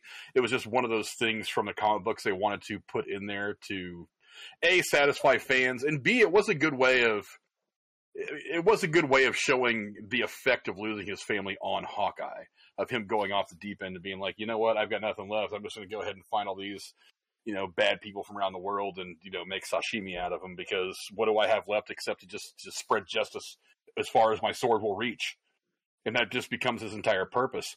I I do think that it would have been cool to see all this play out, to see him struggle over a long period of time, like a series as opposed to just making it kind of something like it happened in the past and it kind of and it kind of was a it kind of was a bit of a plot point in the Hawkeye series, but without him being actually being Ronin. Right. I think it would have been fun to explore that time of his life a little more. But I mean, Mhm. it was it was a little bit of fan service in a movie that is just steeped in it. so You know yeah, it, it wasn't bad. But I mean, but you understand why he's there. So. Yeah. You know what? This it's it's not a complaint about the movie. If anything, it's uh, be commending them. There's so much of interest in this movie that it could have been multiple things.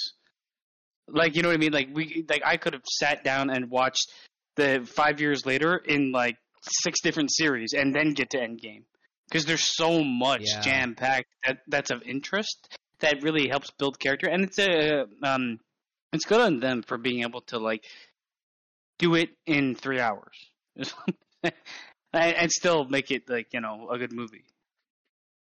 Right. Yeah, I mean, this was we we said this in Infinity War too about like how much of an uphill battle it was to do Infinity War with so many fucking characters, let alone with this one where you have not only presumably the same amount but just so much to like so much to do with, and and it's kind of like we just mentioned before, Well, is harder than action though, right? You want to let it breathe, right? and that's what's difficult about this movie because there's a lot of dramatic points that you kind of have to make them make them count for something, but also you can't. You only have three hours and five minutes. Yeah, I would say it's it's it's tough to do it in one in one sitting. Um, but at this point, they decide to bring everybody together, or try to bring everybody together, and they even do a little bit of a field test with uh, with Scott as far as trying out the time travel with Professor Hulk at the, at the helm. Um, I just thought this is a little funny comedic moment where they keep sitting him back several times. He shows up as an old man and shows up as a baby, and then shows up as himself. Can't tell if he peed himself or old him peed himself. Like there was just a bunch of yeah. It, it's a funny gag. I just I was confused about what the fuck was happening. I know they were trying to work out time travel, but it's like, are you reaching in the past and bringing forward a certain version? Because it shouldn't like I, I I I know what they're failing at what they're doing. Yeah. essentially, and that, that is I'm going to use as the answer for what's happening. I, I also did like the fact that like Hulk needed to use a pencil because his fingers are too fucking big for the switches and the buttons.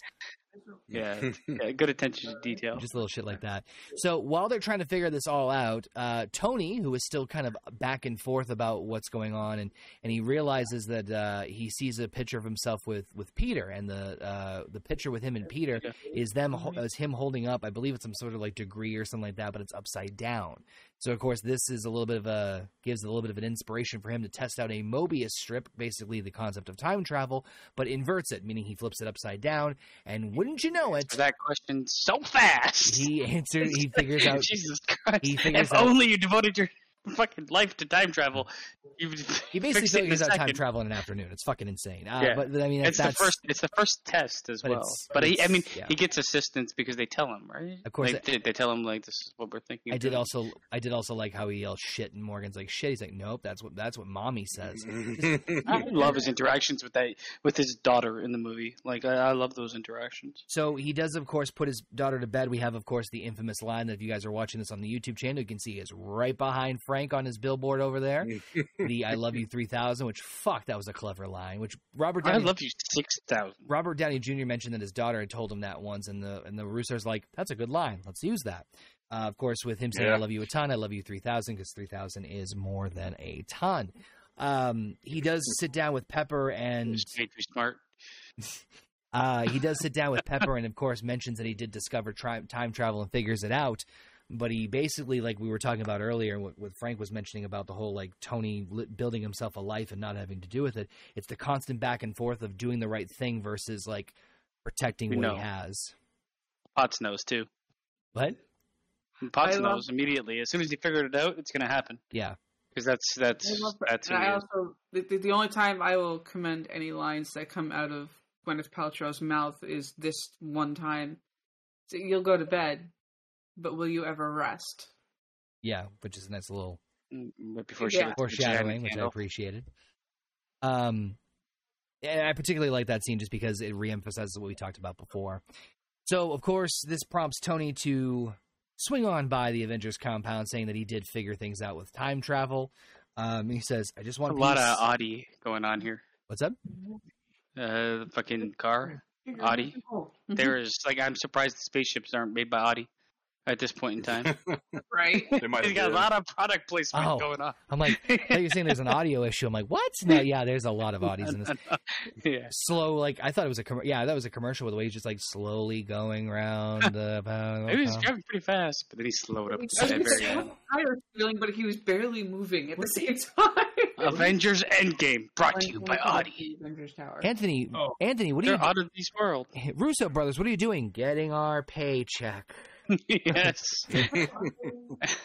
Well, if you think about it, this movie cost something like north of 450 or lot. 500 million to make. Uh, so yes. a little Gotta bit of paid product somewhere. placement to offset that cost. You know what? I'm fine with sense. it. So- I'm fine with it. It it wasn't egregious.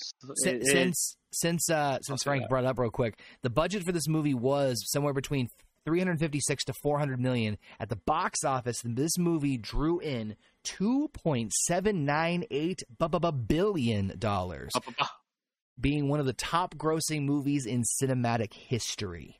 Um, well, I they don't think it's number one maybe. anymore, though. I The- think I think No, they re-released Avatar be- for reasons passing understanding, and Avatar bitter. ended up making just enough to, to edge it back out for the I mean, that's- spot. that's- that's and petty. Avatar got beat by Top Gun, I think it was. uh, Or was it don't know. Doctor Strange too? maybe Sorry. maybe in like No. the initial open weekend, but overall, that I think that's the difference. Top Gun made a lot in the initial open, and it's made a lot in general. But like overall, um, I think Yeah. Avatar is still number one somehow.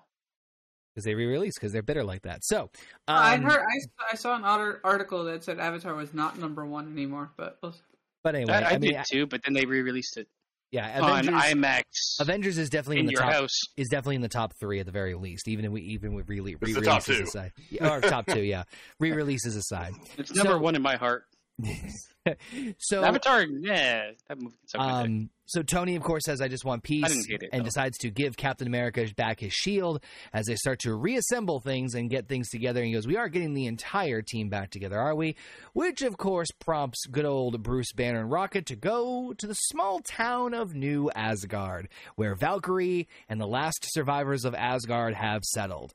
Before we get any further, this is something I mentioned, I think, on the Infinity War review, and if I didn't, I'm going to mention it here. Where the fuck were these other Asgardians?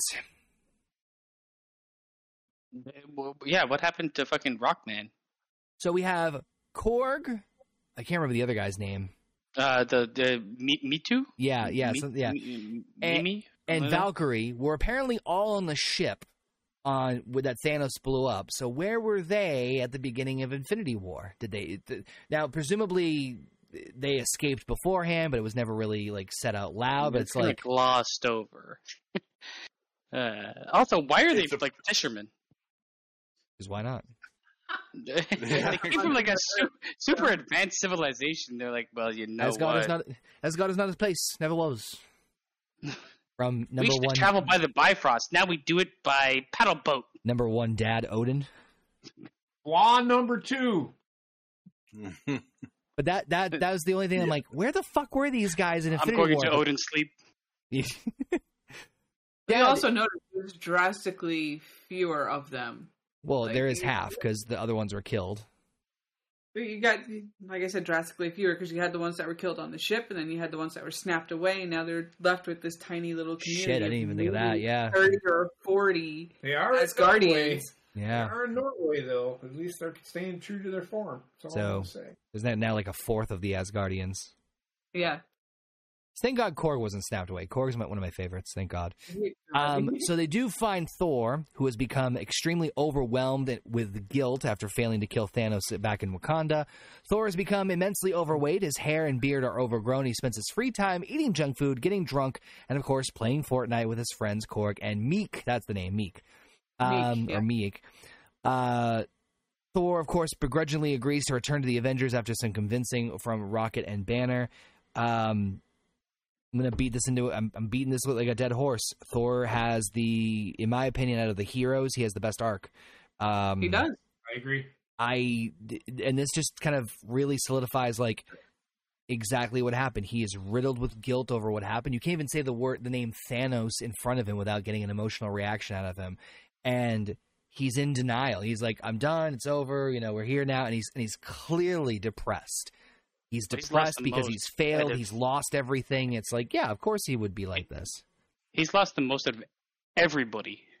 Like he lost all his family. He lost all of the home? Asgardian. Like like like you guys said, the Asgardians live in a tiny town with like Yeah. maybe a thousand people. Like, so they're they're he's fucked, and this Here's perfectly another- makes sense here- for his me- grief.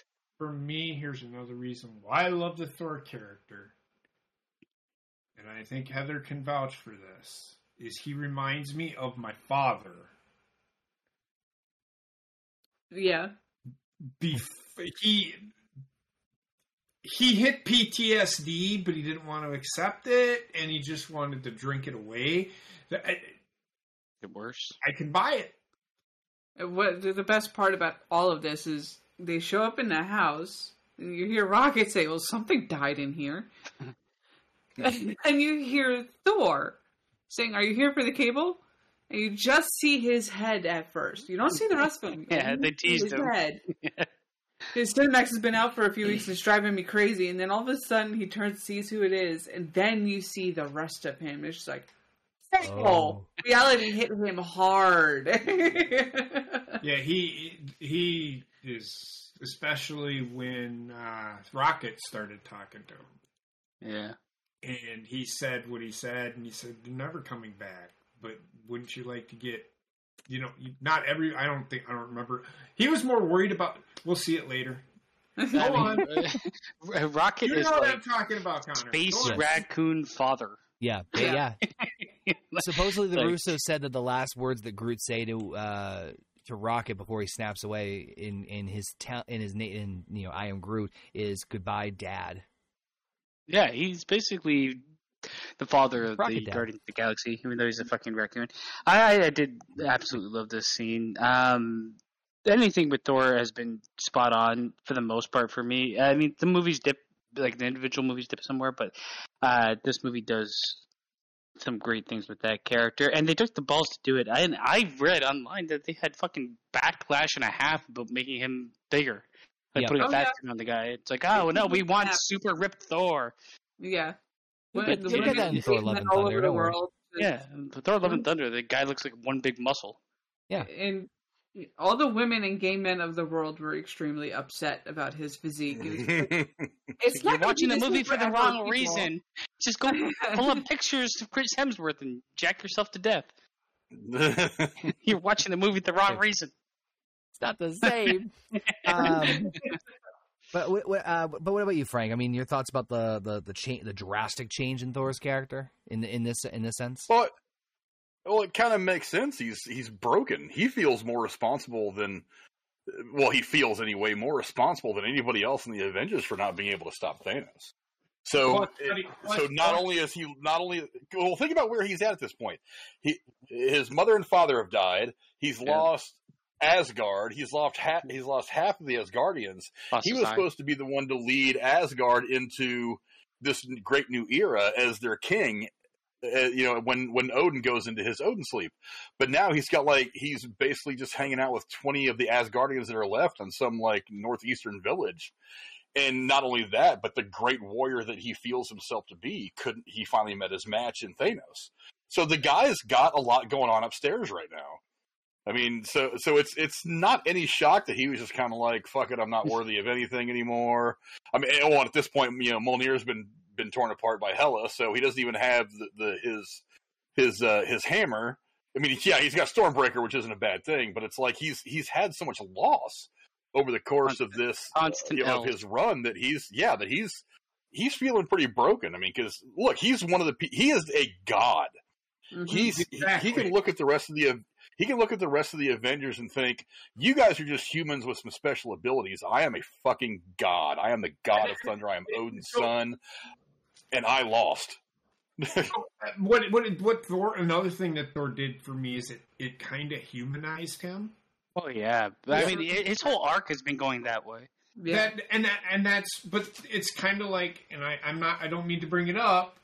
Obi Wan Kenobi, if you think about it, he had to find himself, and he essentially does Very much lost in He's like- grief, right? yeah. exactly, and, And that's res- my and- and, like, That's- failed that's responsibility. He's just he was at that point. Fuck this shit. I don't want to deal with it anymore. Fuck it. I mean, and to that point, uh, you got Thor. I mean, you got people. Oh, we failed Earth. Thor failed. What is it? Seven or nine realms? He failed fucking Yeah. Yes. everybody. Nine realms. Yeah. Yeah, Nine realms in the one universe that Captain Marvel flies around in, and, and it does nothing. Or as Rocket Raccoon said so eloquently in the beginning, you're gonna go disappear so you can go get another haircut. yeah. Oh my. I, oh, I had a question. They, they talk about an earthquake. Something like earthquakes are happening. It started happening. And they talk about earthquakes on other planets. She's like, I'm going to go investigate this shit. No, they were saying there was an uh, there was an earth there was a te- uh, tectonic plate shift underwater near Wakanda or near Africa. And what, didn't they say like what's happening on Earth is happening everywhere else? In reference to that, and then she's like, I'm going to go look into it. in terms of like half of existence being fucking gone, I think it was what they were. You don't have to look into it. You just need to accept that that's already happened. I thought she Well- was talking about earthquakes. Why were the earthquakes a thing in this movie at all? They, my it was question. mentioned to the general of Wakanda that there was an earthquake underwater near Wakanda. Maybe that- it's named. Uh, I guess they're saying know, like wanted her to go happening here. it, and she said She's like the best way disasters are happening everywhere else. Not investigate it. Maybe it's Namor.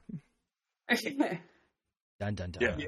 Well, I, honestly, I think that was the uh, that was the small little Easter egg because it's now 100 percent confirmed that Namor is going to be in the new uh, Wakanda Forever movie coming out in November. So Yep. that probably wa- which actually goes back to uh, what was it, Iron Man two or three, one or two, Iron Man two, where they're sitting in there in the shop towards the end of the movie, and you see on the computer screens all these things happening. Uh, one of them is is supposedly Wakanda. There's one little alert that's coming from Africa. There's another alert that is actually showing footage of the Incredible Hulk movie that uh, Oh, that they yep, did. It yep, was yep. actually the first movie that was in the MCU. So it so yeah, sec- it's, think it was it's right in line with the little. Yeah, it's right in line with the little nuggets that they drop. So, because I know a lot of people were thinking that as soon as she said that line, some Hmm. earthquake in the ocean, they were like, Namor, Namor. I I don't know who Namor is. Uh, Excuse me. ba- He's Basically, basically their version of Aquaman. Yep. Yeah. Basically, Does he- does he fuck but wings on his feet. So, um, At this point, they recruited Thor. So after testing the quantum time machine, they decide to do a dry run with Barton, who confirms that it works. With him going back and seeing his family, uh, which I, I thought that was a great little scene in terms of like how they're going to test it. Whether they're going to do it with Clint, who's the guy who has nothing to lose, and then he, he's able to reunite with his family, and kind of you can see in his emotional like, yeah, it fucking worked. Here's the baseball glove, and they're like, they fucking did it. Um, also, I just need to point out, I hate Bruce Banner's explanation of time travel. I really, Yeah, it- I- I- really hate time it. travel in this movie in general can just suck my asshole. But but but but but but, but like just aside for a second, just his explanation of it yeah, it doesn't make any sense to me. isn't is is frustrating to me because he's like, you're you're you. I can't even fucking remember the line he He's says. basically saying your your new the, the new future new past is can't be your past, future. Some like he's basically like at this point in time, are they Oh. just Uh, it doesn't like nothing makes sense. It's infuriating just even. Th- I, I, maybe that's just me. Just, I I listened to what he said. I want I will give money to somebody that understood what the fuck the guy was talking about. I, And I, I, I get it, but it makes no sense. It doesn't because he's your past is now your future, or your But future is now your. Wouldn't past. have had It's have to have happened in the past to happen in the present? Yeah, Like so, for instance, if they go back and Captain America fights Captain America, shouldn't current Captain America know that he fought Captain America in the past? there it is. Law number three. No, but they they try to explain this. It's just doesn't really. I then they say that it's a new reality or something. That I can get behind, but then that's actually, not here's- necessarily happening. I guess Right. because All right, here- like here's the line. He goes, if you think about it, if you go into the past, the past becomes your future, and your former present becomes the past, which now can't be changed by your new future. what Exactly. it, it it makes more sense to go along with the lines of you change one thing in the past, you change everything in the future. That's yeah, how you get it that alternate be. timeline. You get that multiverse shit going on, or alternate timeline shit going on. Otherwise, I it's like it, it literally like I, I guess your future is what you change in the past. But then, how can the past play out the way it did? Like There's somebody, so much Frank, save me! Frank, save me! Frank, are you in the same boat as us here, or I forever now have hated time travel in movies. I hate time Uh, travel in general. I agree. I, I the, the concept of time travel is interesting to think about. I- Like in real life, if it were ever going to be possible, like how would you do it? Would you do it? But they, they there's a couple things they did here. Number one is they they made the explanation for it so obtuse that you Mhm. just didn't care. Yeah, it's they're- like they're going back to basically what. He, yeah, Now, the way that I got that they explained it is that okay, we're in this timeline right now. If we go back in time and alter whatever and come back, we're just going to be in our timeline. That just causes a different timeline to branch off. So we're not going to go to the back to our present time of that timeline. We're going back to our present time of our timeline. My ears are starting to bleed just even saying that stuff Yep. because it Yes. seems it's just it's so Also, like- ridiculous. It it works in movies like Back to the Future because it's it's it's a goofy movie anyway, and who fucking cares about 88 miles an hour and get, Right. getting a car struck by lightning? yeah, But but when you're trying to make it a plot point of a of well maybe not a serious film, but when you're trying to work it in and really make it make sense, it's like I would rather them have just built a flux capacitor and done it that way. That would have made a little more sense to me I but, I mean, but whatever. that- I mean, it's it's what it is. It's what it is. They time traveled. They just made the explanation ridiculous so that nobody really wanted to think about it. They just turned their brains off and were like, "Whatever. I'm stuffing my face full of popcorn and just to go get the stones." There is an indie film that does time travel pretty good. I can't remember the name of it. Uh, Primer or, some, or something wait, is that like the one with like Bruce Willis in it? No, no, that's Looper. Okay, But there is one with no names in it uh, that does it pretty well. Uh, because like if you're going to time travel, there's got to be a bunch of rules around doing such a thing, and like hot tub time machines. is a bunch this- of bullshit. I mean, the the thing I have, like, they go back in the time, they talk to themselves. It's like, yeah, oh no. Meanwhile, I- I wouldn't else have- we've seen that has time travel involved, if they see their former selves, Yeah, you have like a paradox, a and To you be can't have that happening. To be very honest with you, I would have bought a lot more of the time travel concept in this movie had they just removed that part with the Hulk's line. O- o- honest Yeah. to God. Yeah, well, If they they- had to try to explain it because people Yeah, were gonna be like, "What the fuck?" could've- All I wrote was Paradoxapalooza incoming. Yeah, and we there and actually makes the ancient one's expl- explanation that we get later make more Make- sense than what yeah. the Hulk, the actual fucking scientist, had to Uh, also, he didn't know shit. Why isn't Tony Stark telling us? He made babies. He made a grown man turn into a baby. Yeah. um, so at this point, though, they do decide to finally uh, they will embark to retrieve all the stones uh, from different areas and different time points, basically splitting up into three different groups. And I, I did love how they actually figured out that three uh, of the Infinity Stones, depending on the year and the and the location, uh, would all be in New York at the exact same time. Specifically, the time, the mind, and the Space Stone, which of course leads uh, one team to go after the Reality Stone and another to go after the Soul and Power Stone. So there's three groups all together. So we have uh, Hulk, Captain America, Ant Man, and Iron Man going after the Time, Mind and Space Stone during the Battle of New York in 2012 during the first Avenger movie. Rocket Raccoon and Thor are going to go to Asgard to retrieve the Reality Stone from right out of Jane Foster's skin. And then, of course, Nebula and Rhodes are going to go to Morag to take the Power Stone, while um, Black Widow and Hawkeye will travel to. Um, trying to remember the name of that freaking planet. Where did I have it? Vormir to retrieve the Soul Stone. Now, a lot of these next scenes are going to be like interlocking with each other, so I'm just going to kind of go over all of these in like groups to make it a little bit easier. To group, yeah. yeah. because obviously a lot of these things are like intercut at different points in time. So I figured this would just be easier to just all in one. First and So, are you? Wait, wait. Before you go, are are you on board with the idea that, for me, I like the time heist. I hate the idea of how they got to it. Yes.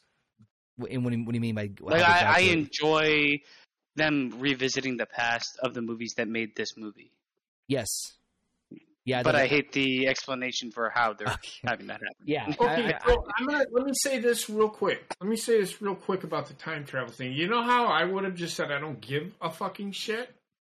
Every no, no, no, like Marvel puts Easter eggs and shit. yeah, I'm raccoon chasing Jane to fucking inject her ass with some sort.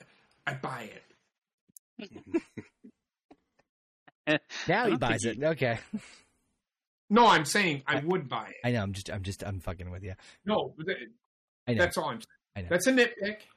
Um, no, I, I see what you're saying, basement, and yes, I do like little like the fact that you like get to see like you know different different aspects and different parts of like Mm. different you know scenes from other movies in the past. I think it's especially New York for obvious reasons, which we'll get to in a second.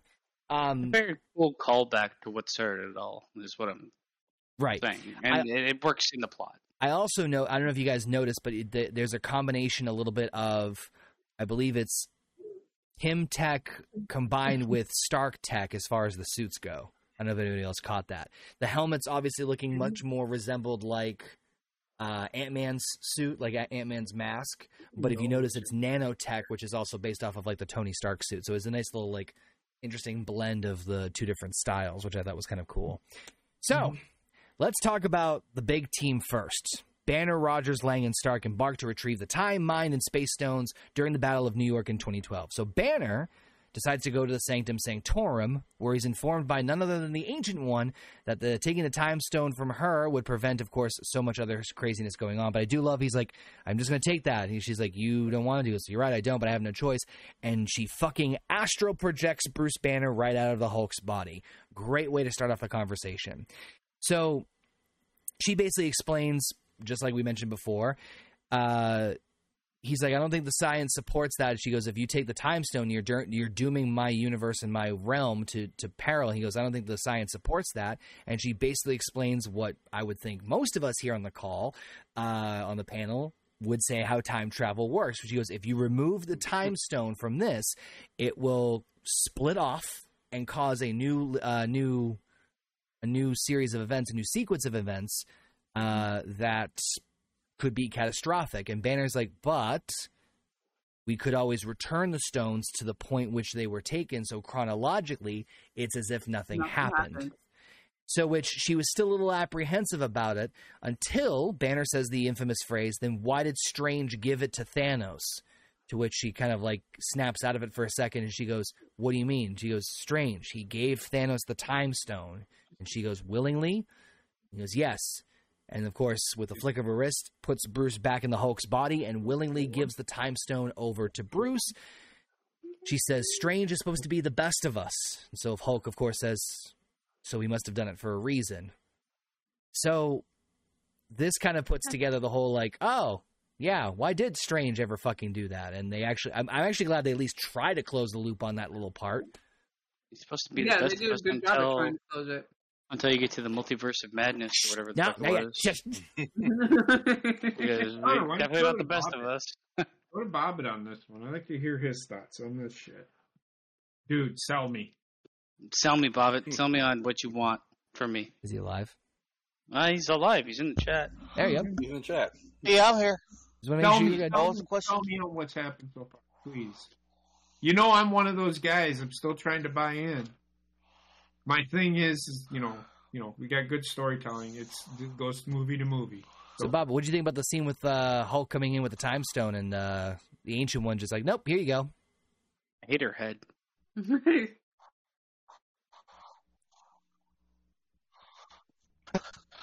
Uh, I thought that was a little a little too simple, honestly. I like to see like a fight or something between the two. It's like, no, here you go. Wait, wait, what? What are you talking? You you would have liked I more of a struggle between the two of them? and each in one fight. You know what? I can kind of agree I with think, that. Yeah. The Hulk doesn't fight at there kind of was, but it it, it did make me go. I didn't. But how can she do this? Uh, I wouldn't. I wouldn't expect a fight between those two, but the Hulk No, is but like plus five. I, I did question why in the hell she was able to do this to Hulk, but nobody else was. Well, she has that power. She did it. to Doctor Strange. She's done Yeah, to other people. That's No, no, part no. of her repertoire. Oh, What do you mean? It's all right. Moving on. It's No, what do you- what do you well, mean? The fact like, Yeah, go ahead, Bobby. but it's like the fact like these stones are protected by these people for a reason, Mm-hmm. and Hulk can just get just can, can get one get one on willy nilly. It's like, did Thanos have have easy of a time too? Well, It's not sort of. supposed to be. kind of, yeah. I mean, it- they're just it's acquiring jewels basically. I mean, Hulk has to like prove, uh, like he has to tell her why she needs to give it to him, and he mentions it offhand, which is kind of annoying to me since he's supposed to be very smart. Uh huh. But again, he wouldn't really know anything about that. so. It's true. I mean, what, what? I mean, Frank, do you think you should? Uh, do you Yeah. think the ancient one should have put more up of a fight on this one, or do you think this makes sense? I mean, I I think it it sort of makes sense, especially when like, the, aha, like oh shit, Strange did that willingly. Well, she she understood like she can't see past the end of her own life if you remember that from the first Doctor Strange movie. Yep. So she can only see up to that point. She does she cannot see in her wisdom everything that happens after that. So when he says, "Why did why did he give up the stone?" she goes willingly, and she knows what his powers are because she has his powers at that moment. So she's thinking to herself, "He's the best of us. He's supposed to be the next sorcerer supreme." he wouldn't have done it just for shits and giggles. He would have done it just to give up. He either would have died defending the stone, or maybe maybe he gave it gave it up willingly as a means to an end, which of, which of course he did with the whole fourteen million two hundred thousand five visions that he saw of the future. Right. So she has faith in him as as a good person, as as a good sorcerer to do the right thing. So she's got to be thinking to herself in that moment, if he did it, it had to have been for for the right reasons. It had to have been to get us to the point where we're going to defeat whatever evil is in front of us. That's why she says, you know what? Here, I'm giving this. I'm giving my version, my timeline's version of the stone to Strange, who I know I can trust with it, so he can deal with whatever's being dealt with. And she's obviously trusting Banner and whoever else to bring it back, so that he can fix whatever branches off the timeline that he was talking about. I mean, she gets it. She, I mean, Yeah. she. It's her way of kind of envisioning the future, even though she can't see that far out because she is obviously at that point deceased. But how So I think I'm more frustrated with the Hulk, which is Bruce I Banner. do too. I do too. I kind of get this is where I get jumbled. I get hugely jumbled I'm not jumbled really. I'm just questioning the way that he didn't come at it from a tactical point of view, being as smart as he is. Um, Right. and th- this this is where like the merging of their characters kind of hurt me because I can, if you want to say, well, he still has the Hulk instincts of being like he'll take what he wants, and that's kind of what he insinuates. But I mean, in the end, you'd be mm-hmm. like, So "Can I have this?" And this is the main talking point. Doctor Strange said he gave this away, so come on. But her And he says it in passing. It's not even like he means to say it, which is kind of frustrating for me. But you know, Isn't- whatever. It's a Isn't nitpick. her, isn't her line, he's supposed to be the best of us, which means how many of the Sorcerer Supremes are there? There's Lots. there's a lineage, but Yeah. she. But what to Frank's point is that like she can see into the future to the point like she knows Until that she's he's going to be building he's in a gonna be- tarp. he's going to be the next he's going to be the next one in line and that he's going to be one of the one of the best um sorcerer supremes which is She uh, basically trusts his. it's, a, it's a sorcerer with all the toppings She trusts his judgment. I mean, I, I feel like if you're going to make somebody sorcerer supreme, they're going to have those toppings that you need. Yeah. But uh, I, it, it's it, I do I just don't like the way they get to that conversation. It's a nitpick, but it is what it is. I I don't think anybody else could have had that interaction other than Hulk because he's an intellectual. She's a very he doesn't spiritual appro- intellectual. He, he doesn't approach. so the could you have conversation sent like Thor an to get it? intellectual. He doesn't approach the conversation like an intellectual. That's my biggest issue. Not at first. Okay. and not even at second. He bumbles into the fucking answer. i think he also understands Well, he's like, he's he's using his analytical mind as she's talking to him, saying, "If I give you this, if I give you my stone, then this bad shit's going to happen."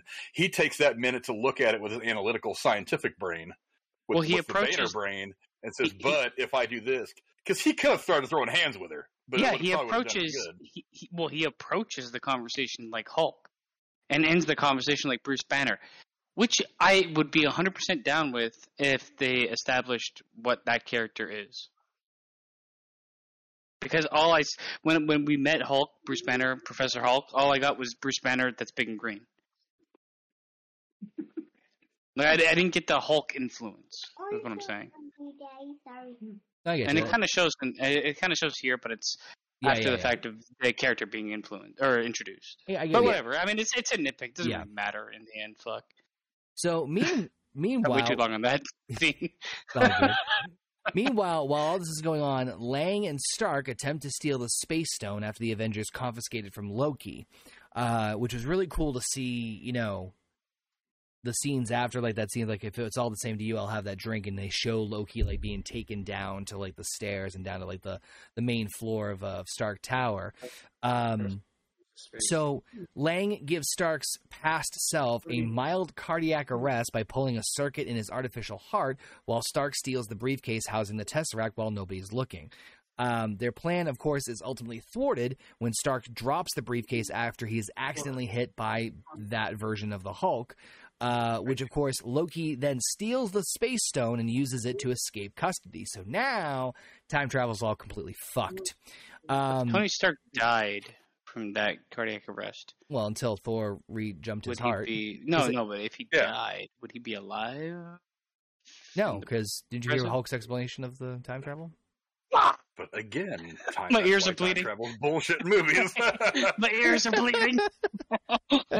no, this was a fun scene. Good Right. callback. I, I do feel like this one, um, because of how long ago the movie they're referencing was, I didn't really piece. Uh, like, I knew what was happening, but I didn't get the like placement of it as well as I probably should have. If, if, like, like I, I, know it's taking place. What? I fuck man, they're all jumbled together for me. I know it's taking place in Captain America. Wait, what, when is this happening? 2012 Yeah, but what movie? Avengers. Oh, what the? f- Okay, what really? They never they've never showed this part.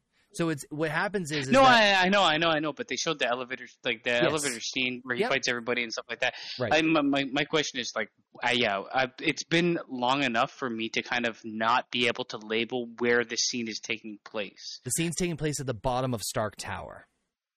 So there, it's a, in the lobby area. I I know that it's just like I can't like recall what happened beforehand. Right. So they capture Loki. Iron Man slides in from the back. He flicks Scott onto. Remember, he's like that. If, as far as I can tell, that's America's ass, and he goes, "Oh, okay, This I'm is gonna the, flick you." this is the end of the Avengers movie. Yes, Okay, the original Avengers movie. I mean they've captured Loki one thousand times. Yeah. So then they go. They they take him to the elevator, and then they said, "Hulk, take the stairs," and he yells, "Ah, so many stairs!" He can also jump two hundred feet, thousand feet in the air. Yeah, I'm surprised he just jump out the window and whatever, nitpicking again. Anyway, um, the Loki thing kind of shocked me at the time because I'm like, well, that just fucked over a bunch of shit. I mean, granted, I know they don't address it in this Well, movie. Makes sense for I'm the the fucking the time travel's fucking me because him taking it makes sense for him having it, Yeah. but so does him having it after uh, the last um, Thor movie because he walked by it in the crypt and he's like ooh Yep. and then he has it when Thanos kills him. Right. Man, just- But um, but no, I I, I just think that uh, you know the the Loki part threw me off because it just like um what what now? Like it's not just like oh we lost out on the space stone. It's like did anybody else not know that like he's like fucking gone? Hmm They're all so focused on Tony that it all got confused. And then when he gets Hulk smashed into the floor by accident, is the best um i Yeah. will say though that i did like rogers' part in all this. So while while this is going on rogers was able to successfully steal the mind stone from the undercover shield slash hydra agents which i personally loved because he's like uh the senator wants me to bring down the uh, bring down the staff. He's like no no that won't be necessary and leans in and says and says hail hydra which they all kind of like that was great. fucking take it. lie. and he just walks away with a big shit-eating grin on his face. I thought that was Uh, great.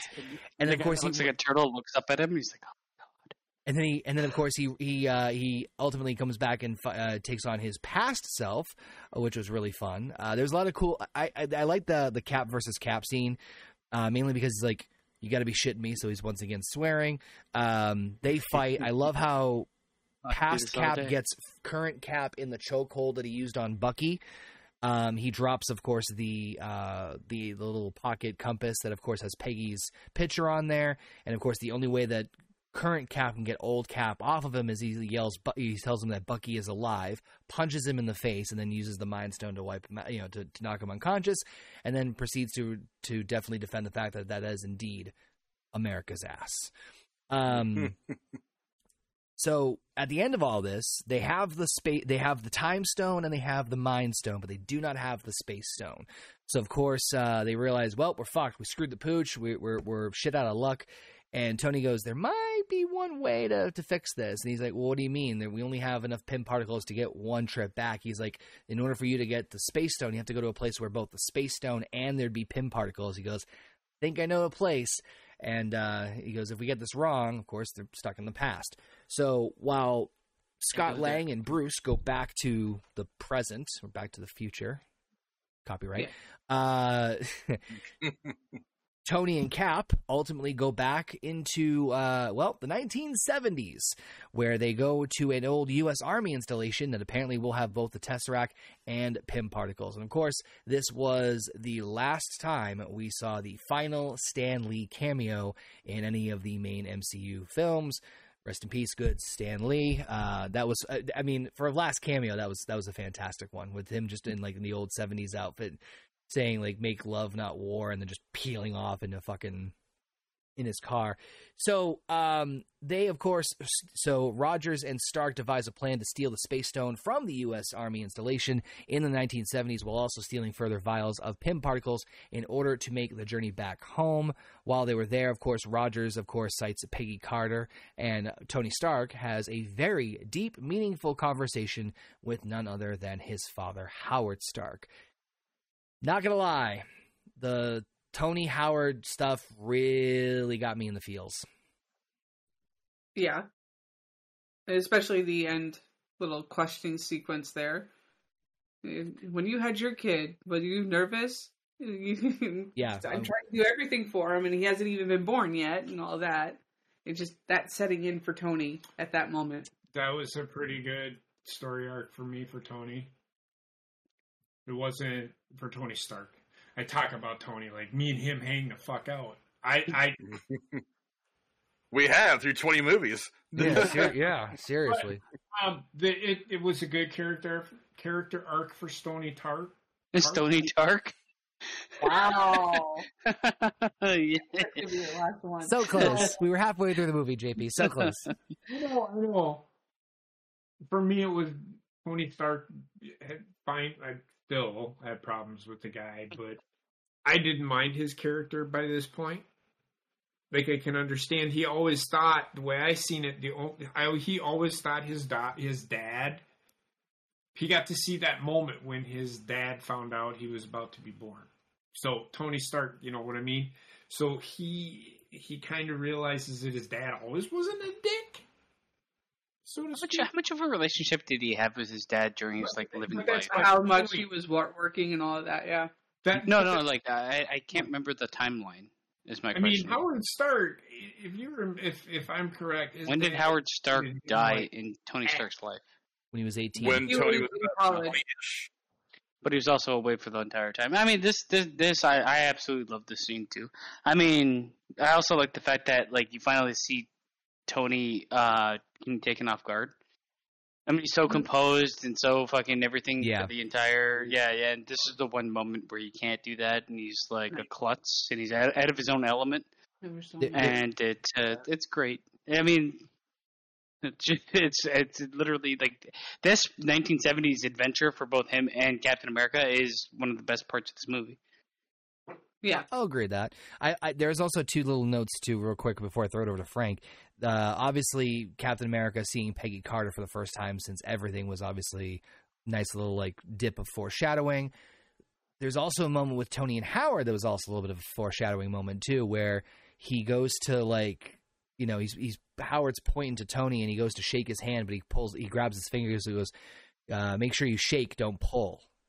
And that'll be a little bit of a that's a little bit of a nod to obviously he's trying to say don't pull my finger but it's a, also a little bit of a nod to what happens a little bit later on in the movie. But um but frank your thoughts on the 1970s little flashback there with uh, or time travel time heist whatever the fuck you want to call it with Well, a couple things. When they de-aged uh, Stan Lee for that cameo, they actually used pictures of him from that era, from the seventies. no shit It's so, so they so they used some computer trickery, not That's just so to good. de-age him, but to make him look like he did back in the 1970s. So that that same with was one of the things that made didn't that. What's that? They did the same with Douglas too. Yeah, but Douglas looks a bit weird. I think yeah, but I mean they specifically like went like hair, facial structure, the whole thing for Stan Lee since it wasn't.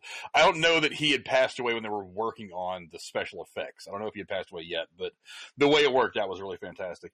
The other thing I really liked about this is like the the emotion of him standing there staring at Peggy. I was just kind of like, good God.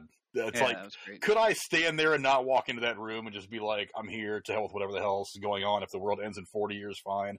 I just want to spend the next 40 years with you. And, and, and I feel like in that moment, he's trying to decide if he wants to do that or not.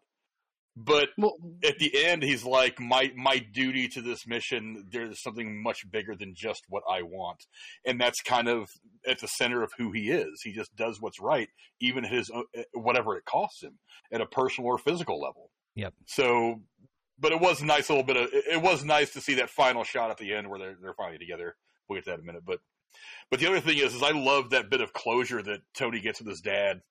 I Yeah. it, Exactly. I was I had heard stories about who was going to die in this movie, and I was like, I don't know what I believe because there's all kinds of shit on the internet, and we all know the internet's only about you know 12 percent true on a good day. So I wasn't really paying much attention to it. But as I'm watching the scene, I was starting to think to myself, I'm like, I'm about 99 percent sure now that he's going down because yeah. this is the kind of closure you give a character that's about to die.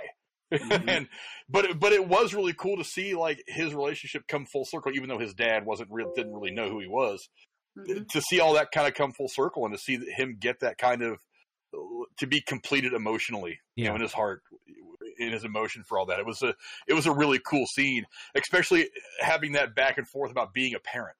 I thought was really interesting because it's like Tony's about to be born, but this Tony that we're that that we have has already got the daughter, and he's one of those guys that struggles with, "Am I doing this right? Yeah, I've got all the money in the world that I can give her whatever she wants, but there are things that I can't give her just by going to buy it from her. So am I do? Am I emotionally a dad to my daughter the way that I need to be? And No amount of money. he a kind of gets some affirm.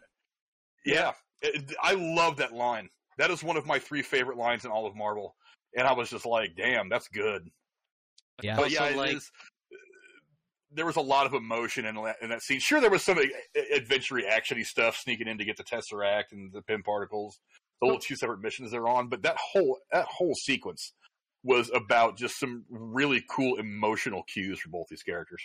This is right about the time where I knew for sure there was two characters that were going to die in this movie, and that was Tony Stark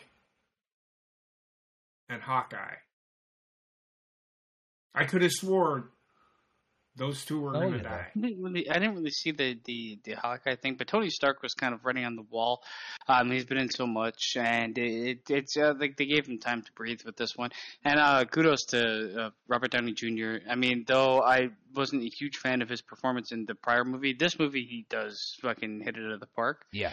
Um, The uh, what human, human, finally. But it's also like imagine being in a place where you could actually like talk from experience to your own father. You know what I mean? Like that. That was very intriguing to Yep. me. Uh, it, it was a very nice uh, add-on, and obviously with the Captain America thing, true to his character, uh, him looking at. That. I mean, everybody interacts with. Nobody cares what the the problems with time travel. The only person that does is the Captain America, and it would make sense. Yeah. He's by the book. Bobbit, what did you think about the uh the, going back in 1970s and and seeing Stark and Cap's little mission there? I really like that because um, you never you never got to really see that much, and uh, I mean, yeah, you got to see you know what it was like, you know, during uh, Captain America the first Avenger, but you didn't really get to see Tony Stark's backstory all that much, and uh, it was a nice little change of pace there. I mean, don't you think it's like I, I think this whole 1970s thing is, is very essential to the, the one of the most essential scenes to this movie for creating what they're going to do with these characters later on. It's not just that. I Oh. mean, you you could you oh, could, sure. you could argue too that Tony and Cap are the two core characters of the MCU slash the Avengers. yin, yin and yang. Right. Yeah. So, you know, they've been through so many up and downs that it would make sense that it would be them two that would have this pivotal like character development moment for both of them, both Caps, you know, seeing Peggy and kind of like Frank said, having that like moral like dilemma of like, do I stay, you know, do I do this or do I do I bail? And then seeing like the little bit of like a, a huge amount of closure, in my opinion, for Tony with his with his relationship with his dad, hmm. because you've heard like you've heard him through num- you know, num- numerous movies talking about like his not so fantastic relationship with his father, and then to have it like kind of like be not closed off, but as closed off as possible with with that scene was just like. But also absolutely to see how close he's become to the man that he didn't like or detested at, at the Right. beginning. You know what I mean? right. Even going as far as to naming his computer Jarvis. It's the I did like that understanding. little nod too.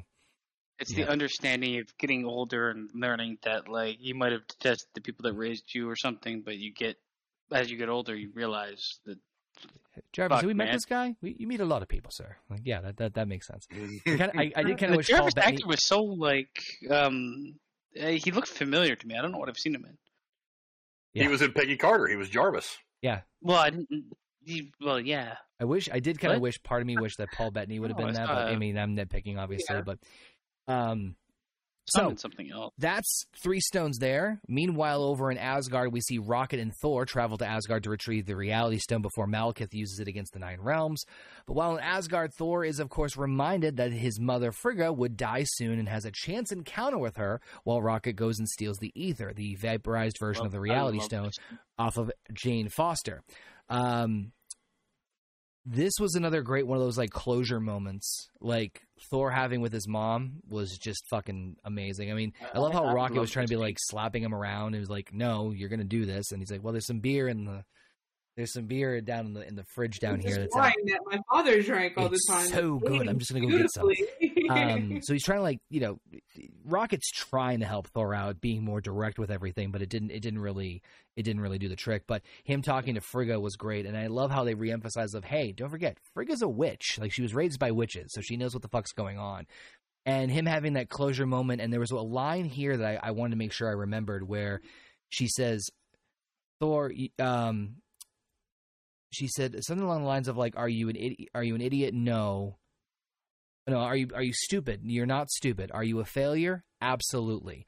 But people always often fail at who they're supposed to be. A true test of a hero is being good at who they are." And it's just like, damn, that's that that's fucking Thor's character arc the entire fucking time, and it just nailed it in one sentence. They, they, they, that whole scene with him and his mom is just fucking incredible. I, I the only thing I hate is the like you undercut the fucking emotion with a dumbass joke that's not even really funny. Get a salad.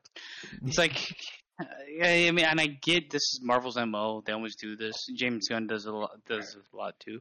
But uh, the the emotional weight of his character going through that conversation with his mom is already dead, and being like, it, it's kind of the same thing as Captain America, you know, except it's more intimate. Like he's he's got to see something and let it go anyway because it's already happened.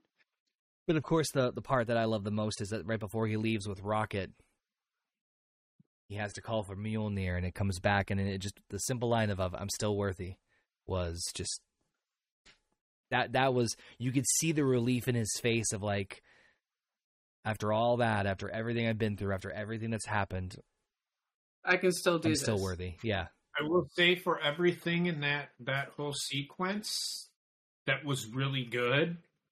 There's that one scene. Rocket chasing after Jane to fucking inject her ass with that fucking stone, pull it out. The only question here's where I start question. Here's where I start questioning things. Where is now is where you starting?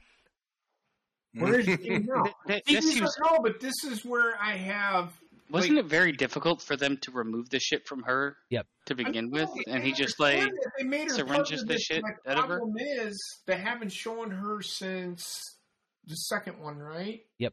Second yeah, half of there that. was some. Second I think Thor, there was yeah. some problem Well, with they, pay. they- they haven't shown her, but they made it a point to put her in this.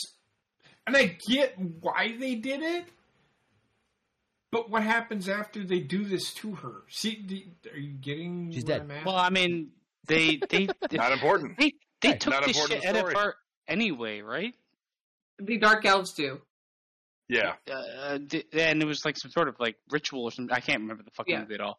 Uh, and uh, he just syringes it out. Is that is that what happens? In this? Basically, 'Cause, yeah. like Essentially, that's Pretty what much, yeah. happens with that. I actually Yeah. thought that was pretty funny because you always got to do that fodder with, and I say fodder a lot. You all know what fodder is. The fodder with, uh, you know, making fun of, Gar- not making fun of Guardians of the Galaxy, but that movie itself was, uh, yeah, you had that source of comedy and that. that Well, I mean, this is Thor: Dark World, right? This is what happens in Dark World. Right. Yeah. Yeah, that movie didn't really have the same comedic uh, stance, and No, I, that I movie felt like was, that movie followed its name. It was a lot darker than any of the Them- other movies. them doing this is just like we need to speed this up, which sucks because you kind of you kind of like throw one of your movies to the side to be like, well, that's Never what mind. the public did anyway with yeah, Dark World. The, the entire public sat there and threw that movie aside anyway. So you, they're like, you know what? Let's tear it apart now. Then it doesn't still make sense if But it's your own it- property to do that. Yeah, I know. whatever. I know. whatever. It had to happen, and, and and they did focus more on the thing that I cared more about. I didn't really care about the struggle of getting that shit out of here or whatever. Like, I think they just did it for like sake of we need to move on. But it's still kind Yeah. of frustrating. So But actually, I think what made this scene a lot harder for Thor was it was the actual day that his mother died. It wasn't she's going to die soon. She was wearing the exact same outfit she died in. And he's like, I want to tell you something. It doesn't no, matter. No, me. no. I don't need to know. Oh. Fuck.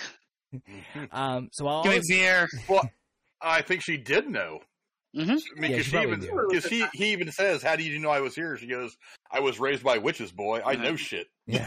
so This so maybe and maybe die. her saying, yeah, and maybe her saying like whatever, don't tell me, I know we're all going to end up where we need to end up for this shit to all play out the way it needs to play out. So yes, my end may be coming in the next hour, but it is supposed to happen. It is my destiny. And And if minutes. you Also take someone's destiny away from them, that's tough.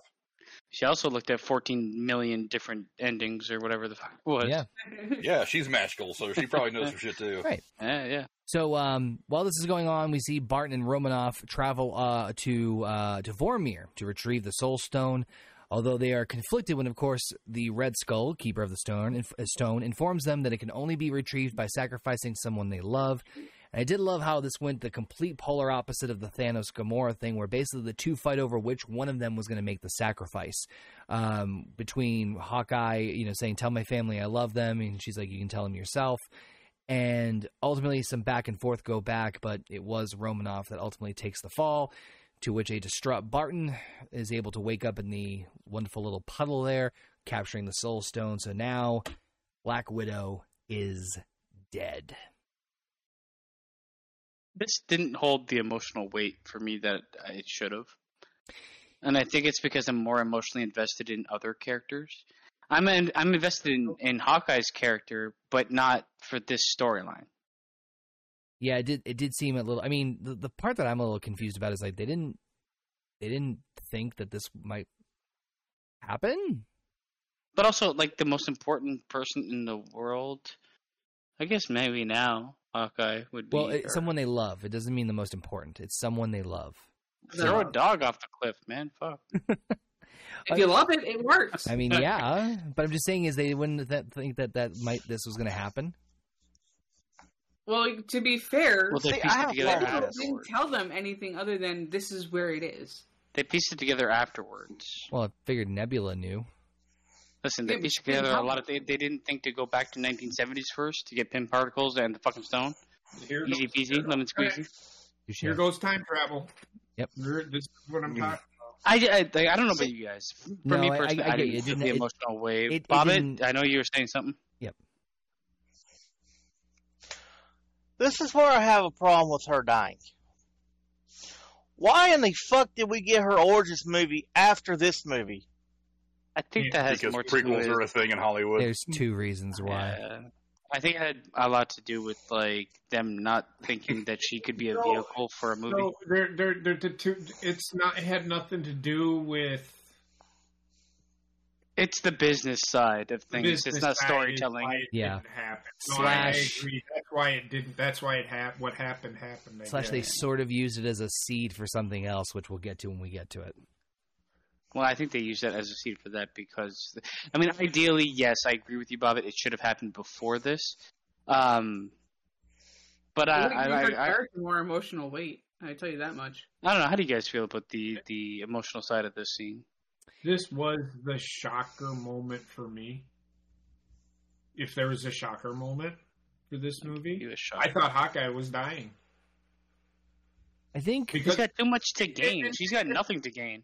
So the way this movie had been going, there's nothing going right for any of the characters they're focusing on up to you know up until a certain point. To be honest, Black Widow has nothing to live for. I, I know She's and I never am- had anything to no, live no, no, no, no, no. Well, I, neither does Ronin. Neither does Hawkeye at this point. Well, I mean, he, His he's family's got all something. been snapped away. Well, like yeah, but he's got the Yeah, but it's just worse. ability to bring them back. right. I mean, if people got brought back, what would it do for Black Widow? Nothing. because what? Well, he's looking. Hawkeye's looking at it. Well, like what if we're the only ones that get a stone? I, uh, Hawkeye is re- re- like he's reserved himself to being like, this is probably not going to work. My For family's dead. I don't care about those anything. two, I kind of knew. Well, I thought Hawkeye was going. One of the two was not coming out because Infinity War. You've seen what fucking Thanos Thanos had to did do. to Yeah. fucking Gamora. He Thanos knew what he was doing. It's Gamora. Would do you think she would have thrown? Because she didn't love him, so she wasn't going to get the soul. No, no. But he he he loved her, and that's fucking weird because that's the No, only love he ever had, which was very like See, I superficial. can- but I can buy it. There's different kinds of love. I know, but like for a guy that like this is the depth of his love, which is why he's a great villain. Oh, for The- Thanos, yeah. Yeah. Yeah, yeah, yeah, yeah. yeah. like Hawkeye. Hawkeye actually didn't. That's why you know I thought Hawkeye originally was going to die. Is all I'm saying. And then when she went, because I thought, you know, Scarlett Johansson, she's one of the most popular actresses in the world. She's going to do another, she's going to do a series of movies, and she'll be the one at the end of this to take Avengers into the next generation. Or I just fucking dislocated my shoulder. The hmm. next generation or so. That's what I thought they were going to do, but they didn't. That motherfucker hung the fuck on. I I I felt like she was going to die here. There's more at stake in this movie for Hawkeye than there was for her. Yeah. I didn't know. I mean, as, as this thing's playing itself out, I didn't know because I mean, either either one of them makes sense to sacrifice themselves for a Mhm. litany of reasons. But he- here's here's the thing: is number one, the way this scene plays out is the exact opposite of the way Thanos did it. Yeah. Mhm. So whereas Thanos is going to sacrifice someone else, they are fighting to sacrifice themselves, which I, I think this is one of the most underrated sequences in all of Marvel. I don't think this this gets enough credit for how awesome it is. You're seeing these two people fight not to kill one another, but to sacrifice themselves. Now, the reason why it makes more sense for a couple of reasons for Natasha to be the one is this: she's got a very deep connection to Clint and his family.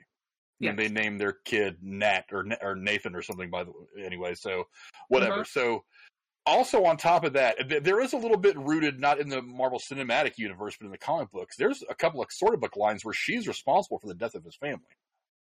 So her main, so her goal in that moment is not to, is not to necessarily save him, but to make his enti- just him anyway, but to make his entire family whole. Because she knows that if he sacrifices himself, she bounces out with the stone.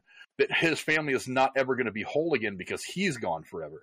Yep. She she wants to make sure his family is whole again. That's why she feels she needs to sacrifice herself. I think that is I think this is one of the most underrated sequences in all of Marvel. I don't think anybody talks about the scene You know what? nearly as much as they should. I remember being speechless, like for like a solid like two or three minutes sitting in the theaters, like what the fuck did just happen? It was it was maximum emotion. It was a cool little. I mean, the fighting was great, but I mean, it wasn't the it wasn't the purpose of that scene. Right. It was these two. It was it was all about the connection between these two people. I mean, So in a I I thought it was mind blowingly good. in a bubble, it works. Yeah. For what the entirety of the MCU has done with her, her and him, it's more alluding to things they've done. I, I I don't see it on screen. I I hear about it, and the last thing you want to do as a filmmaker is allude. You want to show, and this is the problem I have with these two relationships. I'm supposed to care, but I haven't been shown why I care. Hmm. And this is why it rings hollow for me. It's a great scene, and if they established why I should care, I would care about it more. But th- they have not done that. They fucked around with Black Widow and Hulk for some stupid ass reason that they throw away anyway. Like, But, like, you don't need to. Yeah, that made no sense to Exactly. me. You don't. You don't need to make it. It doesn't need to be romantic, but you need to. For, for mo- like, there's only very there's very few scenes with Black Widow and Hawkeye together, and when they are together, we're told why we should care. We're not shown why we should care. That's my biggest problem with this scene. That's what that that when it, when it comes to Hawkeye, I thought that's what they were going to try to do.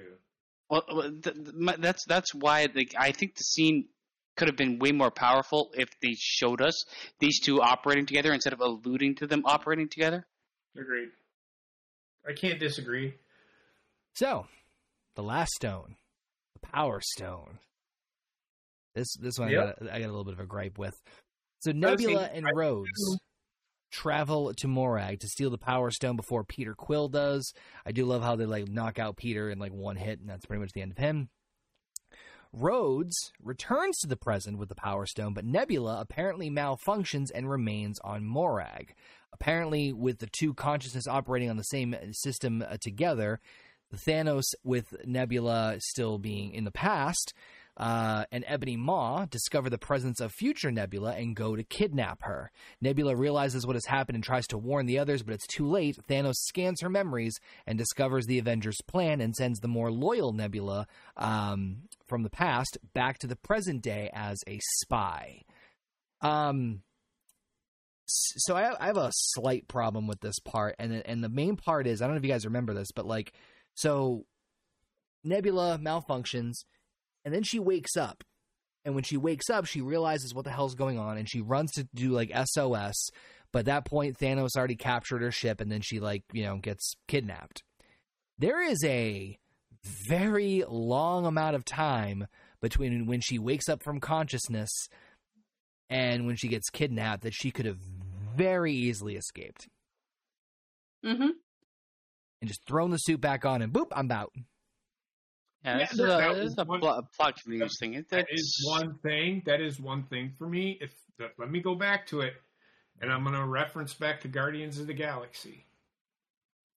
The Power Stone. If you touch it, you die. Right?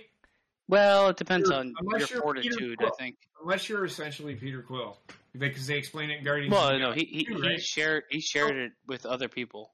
But the Tesseract, man, they carried that motherfucker around like it was a Because it fucking wasn't a, it was the tesseract wasn't the stone itself. It wasn't the raw Yeah, stone. so- it was yeah. encased. No, but it was you the vessel. Yeah. no, you're not. You're missing. No. what I'm. Finish. Get it to your point. Nope, I forgot. it's when you No, I mean, anytime you touch the stones, they take a. remember, I, I'm curious about the soul stone though, Okay, because you just end up in a puddle holding it, Right. and So- I don't really know what that so stone Jane- does. So Jane essentially had the red stone, which is the Uh, she yeah. had the Yep. reality stone. carrier right? of it, She kind was of. walking around with it in her body. Well, she was dying. and you notice if anybody tried to touch her, it acted and destroyed Yeah. them. She was human and touching it. She was dying. It used her as a host, kind Yep. of.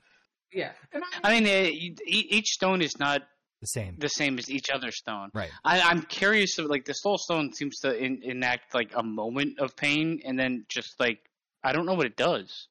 that's all I wanted to point out. So Yeah, but you also got to remember they're not touching the actual raw stone itself in either case of the tesseract or the power stone. Because you remember, I mean, Thanos touches the power stone it in that this. orb, it did nothing to them. I understand. Thanos that. touches the power stone in this movie, and it fucks his fucks him up. Yeah, but he touches all the other stones and it doesn't do Uh, shit. but it, uh, it, th- I have a problem with that later, but we'll get to it. But I actually don't because it makes sense. Thanos is I also mean- Thanos is also like th- th- they imply Titan. that you you can wield you can hold an individual power stone, but you have to have like the tolerance of that to in order to You be have able to to wield like it. super fortitude. Yeah. Uh, the the thing too is though, like he has a gauntlet made in that fucking dwarven city of like making super special weapons Peter and shit Dinklage, like that, best whi- which holds ever. it. And this is why I like where he, he can have like all the stones on the gauntlet in the first movie, Infinity War. But when we get to it later, um, as soon as you fucking put that shit on, it's not made in Dwarf Star or anything like that. It fuck you up immediately. So Yeah. this is now, of course, the bigger thing that I think a lot of, and I don't want to speak on anyone's behalf here, but I think a lot of people have problems with with the movie Avengers Endgame. Is we now are introduced to 2014 Thanos. So we now have a past version of Thanos who is now the new antagonist of this movie, and it's like, They kind of kill his character. I, I get what they do, but they kind of hurt the last movie by doing what they do with his character in this movie. I, I will It- agree it that it, it doesn't definitely, make sense. yeah, Yes, I guess, but it it's uh, I don't know. I do like the idea of Nebula having to confront her past self and Gamora and like you know it's it's a different it's it's a it's a more mature or or different like it's a different more understanding. she's a different Yeah, character now than she was from the first Guardians of the Galaxy movie, which is basically when this when the time period she's in takes place. So I kind of like that in the sense of like she's confronting her past self and her like you know an internal battle ex- it, uh, showcased externally, which I'm all in favor of. Just the idea of Thanos is just like ah, just, yeah, I'm- not I'm not huge on myself. Yeah, I mean, he turns very bread and butter. Like the guy is just like a hate machine. The complexity they- that we They try to the make sense of it. They do of- make sense of it, but he's not. He loses complexity, and that's a problem for me. Maybe that's just me. I don't know. I just that's just my my little take on it. Um, I mean, Frank, you, are you in the same boat with this with them bringing Thanos back like this? It it made sense. I mean, because we're we're seeing the Thanos after when he catches Gamora when they're trying to get the the Power Stone. You're getting Thanos who's early on in his journey of trying to acquire the stones to do what he wants to do anyway. So when this opportunity presents itself to him, he's like, I don't have to go around and find all these stones like some assholes trying to put all five of them together for me. Okay, whatever. it's like, I mean, because who would look at it and be like, hey, thanks for saving me all the work, schmuck. Yeah, exactly. But Touche. Doesn't really Yeah, 'cause- take much 'cause I don't- I don't think- anymore. Yeah, but his his intentions are still the same. It's like his his goal is Yeah. not to necessarily go get the stones himself, like the like the journey being more important than the than the destination. He wants the destination. That's that's the important thing to him. He wants to have all the stones to do what he wants to do. Right. So he's like, wait a minute, I wanted to do all this because remember at this point, I don't think he knows where uh, most, if not all, of the stones even are. He's like, wait a minute, they're all right there. All I gotta do is jump, is use this little fucking whatever clicker that Ant Man uses to jump through some time and go to a place in time in the future where I'm already, where they're already right there. They're already put into a into the the Iron Gauntlet, which is what it's called in the comic book, and to the Iron Gauntlet, and I can just I can do it right there. Shit, yeah, take me right to take me right to go. You know, give me two hundred dollars, and yeah, Yeah. He, he- he goes from Yeah, sociopath to psychopath too fast for me. But you see, I don't think he does.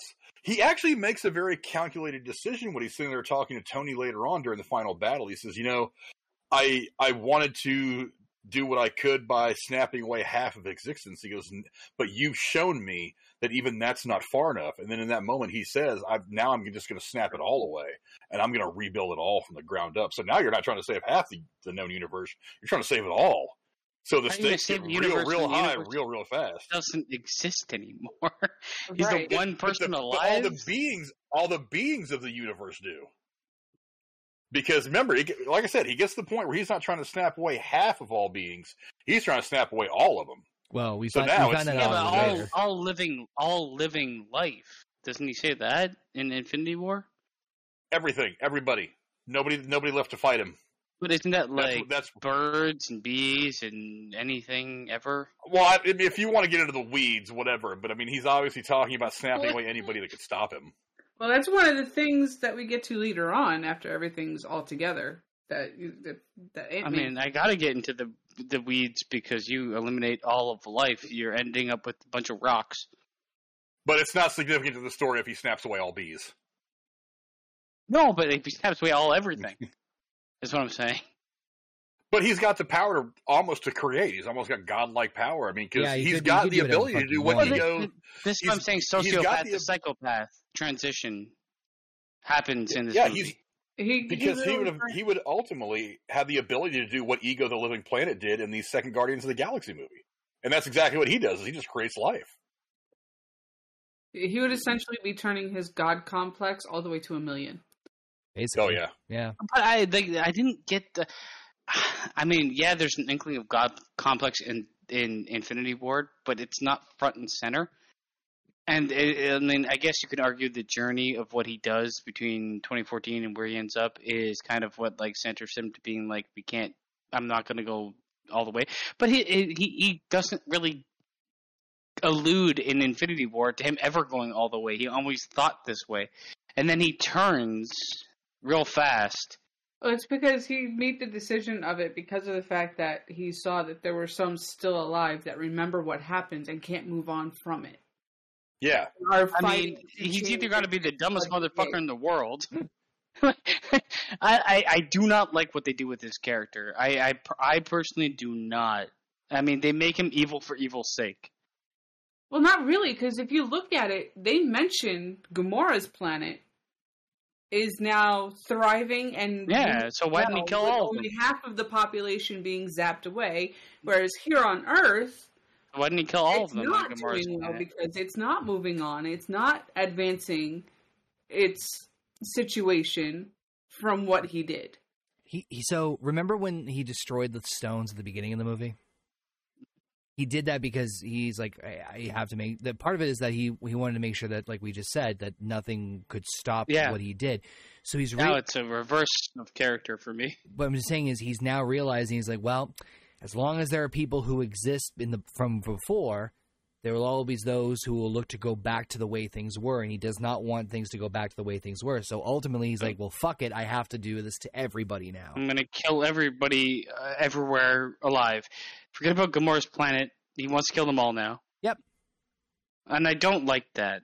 It, it it's actually it really hurts his character, and it's the biggest negative from this film I have. I agree. I, I think he still wants to build something that is more that is more sustainable. Because remember, remember, Thanos' entire goal is not to just kill people; it's to Infinity help War, the people that survive. Not an It's to help. War. It's to. It's to. It's to. It's to eliminate half the people, so that the people that are remaining have a better life. Because he says there's not enough resources in the universe to sustain all these. All In these beings. Infinity War, but So he in wants to snap Endgame- half of them away. But in Endgame- Endgame, he realizes that while he still thinks that's a good idea, that there's always going to be somebody who wants to go back to the way things were. People like the Avengers who will fight him on whatever their principles are. So he's like, you know what? I'm going to snap everybody away, and I'm going to recreate the entire universe, all whatever life in the universe, the way I think it should be. Yeah. So he's still he's still trying to do essentially the same thing. Only instead of erasing half the, the chalkboard, he wants to erase the entire chalkboard. It And goes start fresh, from- you know what I mean? Thanos is, is thinking that if he has all of these stones, he's essentially God and can redo everything. Yeah, but that was never his character in the no, first and I movie. agree. I agree with you. And, and that's why I don't like what they from- do with I him didn't in get this that movie. from him at all. Yeah, I I, think it's mean, he, more- he it, I think it's more him adjusting to. I, I think it's more him adjusting his plan, still having the general same but it goal in mind. so quickly. well, it happens with an interaction with one planet where he's obliterated No, he he a saw billion planets. He saw what happened with Nebula from the future Nebula. He saw everything that she did. They I- downloaded everything, so he knows what happens, and he's realizing, oh shit, they're gonna they're gonna undo. No, he, he but he knows what happens where. Huh? Everywhere. Nebula Everywhere was Nebula Nebula was in She space and it. then on Earth and maybe a couple other planets. She's not all over the fucking universe. I, I just don't like they, they they almost character assassinate fucking Thanos in this movie. I mean, I And it I, hurt- I see both sides of it. To be honest with you, I, I see your side, but I also see the side of like, well, he ha- he, what he's gonna do? Try again? He has to up the ante Well, because this, this is this is why I brought this up at the beginning, where I prefer, I almost prefer this movie to not have a villain. I mean, I'm kind of in the boat with you on that one. I could see it, but but but we all know that shit's gonna hit the fan in just a second. Um, I mean, I, I, it doesn't ruin the movie for me. I'll say that for sure. the so movie's still good, but So at this point, everyone has now returned to the present on Earth. Stark, Rocket, and Banner are, uh, well, I'll get to them in a second. But of course, they quickly realize that they are missing uh, Black Widow. There is a, a nice scene with the original Avengers out in like the lakeside area where, if you pay attention, each one of them is representing a different stage of grief. With Yeah. and, and one being have no acceptance, one being bargaining, uh, Hulk obviously being rage as he throws a bench halfway the fucking cross. I did see a f- hilarious TikTok where someone took that clip and it's like a couple just sitting by lake. Hey, what's that coming at us? Yeah, the bench I is mean, fucking falling on them. Um, that- I, feel like, I mean, I guess like I can't judge it like a series or anything that we should have long. They have ten minutes of mourning, and then everybody's like, "Let's move on." I mean, I I just thought it was a nice little like nod to like the. I, I thought the idea of them like dealing with grief in different ways was kind of a cool concept. I mean, yeah, it was kind of quick, obviously, but e- even still, at least they I, I like I like they at least did something with the, with like her passing as opposed to just like you know imagine if they Yeah. just did the Hulk thing and then they just cut right to them making the gauntlet. Also, the Hulk, like, I mean, I feel like, okay, look at the people she's interacted with the most. They should still be stricken by guilt or grief in some way. Not like everybody is hit at well afterwards. Oh, you mean after everything happens? They they all experienced loss, and then they all just turn back to the same characters they were. Well, Where it shouldn't happen for Hawkeye, and it shouldn't happen for Hulk. I don't think it does. I don't think it happens to Hawkeye. No. Hulk, I can, I can, yeah, I, I can, I can, I can see that. Um, but after after they come together, Stark, Rocket, and Banner set out to craft a gauntlet to wield the stones. One constructed from the same nanotech technology of Stark's latest Iron Man suit. Cheap plug. Um, Banner, of course, volunteers himself to wield this gauntlet uh, and bring back everyone that disappeared in Thanos' snap. I did like this because if you notice for a moment, there was a little bit of an argument between um, between uh, Hulk and Thor. Thor being the one who wanted to do it more than anybody because he wants to like do something right and do something good. He even says this himself. He's like, "What do you think is coursing through this vein, cheese whiz?" Uh, no, it's uh, lightning, thunder. I, I just, I, I, it's like all the fucking little quippy lines, man. They seem to like undercut the emotion all the time. Like you can Um, have your fun in funny scenes, but do this like four to five times in this movie. Yeah, no, I, I, I get it. Sometimes it can be a bit much. So uh, Hulk ultimately is the one who decides to wield it because not only can he have the power to withstand the Infinity Stones, but on top of that, they do confirm that apparently the stones do give off a mild or some some sort of variation form of gamma radiation, which means he was kind of meant for this. So while this is all going on, they secure down the entire area. Meanwhile, the evil Nebula uh, gets a hold of the time machine, is able to bring back Thanos' ship back from 2014 along with his entire army. I don't know about you, but I loved the fact that nobody fucking noticed anything going on with this. I mean, granted, I knew they locked down everything, but a spaceship crashes through the roof of their place and nobody's paying attention. Also, why don't they have any like defenses on? What's that? Why don't they have defenses? I mean, I know they wouldn't of anything from the inside, but just, but then again, No, but, like, everything's so you know, quick. Yeah, I mean it's a nitpick, but Yeah. whatever. Uh, I wanted to say, um, Well, at this point, Thanos has been dead for five years, so Right. They figure That's here to true. fuck with yeah. Now. fuck, man. You go to you go to war for ten years and you leave war for five years. You're not getting rid of air defenses. So, Um, I, I want to say with like, uh, sorry, sorry, with uh, Yeah. the um, the Hulk thing, I and the actual gauntlet. I love the fact this. I was like looking at because I know that Thanos was wearing the gauntlet the whole time, wasn't really hurting him or anything like that. But that was the shit forged on the star. They made the the Iron Man one, and as soon as he wore it, it fucked him up immediately before he snapped or anything like that. Yep. That's that that that to me is good continuity. I also, I don't know if it, it took me a while to realize this that the uh, Iron Gauntlets, on the other hand, Uh, is it? Yeah, it is. It is. the Infinity Gauntlets on the left and the, Iron Gauntlets on the right. Yep. Just, I didn't notice it until this time around. I'm like, son of a bitch, they're on different hands. We had a problem with this. later. What? I had a problem with this whole scene. what with the Hulk taking the gauntlet and Why using didn't it? they? You'll, I ain't gonna give away the ending. So, So what happens? At the, so what happens at the end of the movie? Do you understand what I'm Yeah, saying? No, but I don't see the problem. Why didn't they just give him the fucking gauntlet again? No, because he, his- he was fucked up from this. The guy loses like half his fucking body. Yeah, Hulk is immediately damaged the second he puts the thing on. But he doesn't Yeah. he fight in the final war? He does in a sling. But he's still fighting, right? Well, I mean, who's to say that if still he did it a second time, it wouldn't have killed him? But anyway, we'll get to that. I mean, also at the at the end, it wasn't like a moment of we can choose. It was it was a split decision. Yeah, like got to do I it have now. problems with the end. I, I'm gonna. I have For me, problems. that's that is a nitpick, but I just the- wanted to point I. I got I got bigger problems than that. Yeah. So Tony ultimately says to Banner, "Make sure you only are bringing back the people we've lost. Nothing else is going on." Uh, they secure down the fort. Of course, I mentioned Thanos' ship is now right outside the Avengers area, and Hulk successfully, despite taking a shit ton of damage just from wearing the damn thing, does the snap and brings everybody back. We are able to confirm this because uh, Hawkeye's phone instantly rings with his wife, and he confirms her over the phone. And Scott looks outside and says, I think we did it, but it doesn't last more than a fucking couple of seconds before Thanos attacks the Avengers compound and levels the entire fucking area. She, she's been paying her phone bill Debris for is five all years. over the bro. place. Everything's destroyed. Uh, uh, Different Avengers are being pinned down by water and all sorts but of shit. I mean, it's that- fucking chaos. They've been keeping that phone bill alive. What's that? He's been paying that bill for five years in order for it to work. Yeah, man, heartbreak and hope will make you do funny things, man. Exactly. I, I, I, you know what? Fuck, I get it. He wants to hear. Probably he wants to hear the voicemail. Okay, I get that. I'll accept it, even though they didn't write it. in. Ah, this bitch is on my dick. Hello.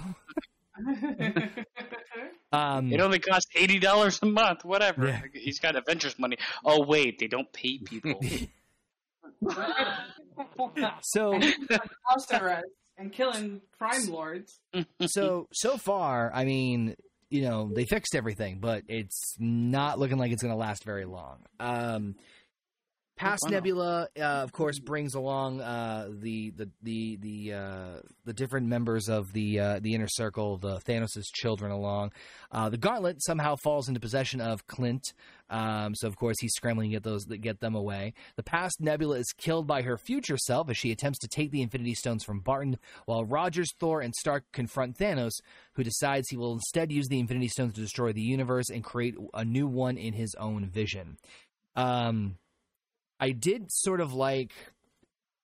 It might have been a throwaway thing for you guys, but for me personally, I like when all three of them are like overlooking everything, and Thanos is just sitting there, and they're like, "What is he doing? Just sitting there waiting? Where's the stones? I, I, you know, under this." And Thor goes, "You know, it's a trap, right?" And he's like, "Yeah, but I don't really much care." He's good, just as long as we're all in agreement. And he grabs both Stormbreaker and Mjolnir. and Goes, "Let's kill him properly this time." That just gave to me the tone of like Thor's going for broke. He doesn't give a shit. He is fucking going balls to the wall. He's like, I don't give a shit if it's a trap. Let's fucking go, and then just fuck, and, you know, getting ready for battle. Yeah, I, I did love that scene. I mean, the destruction and everything that happened.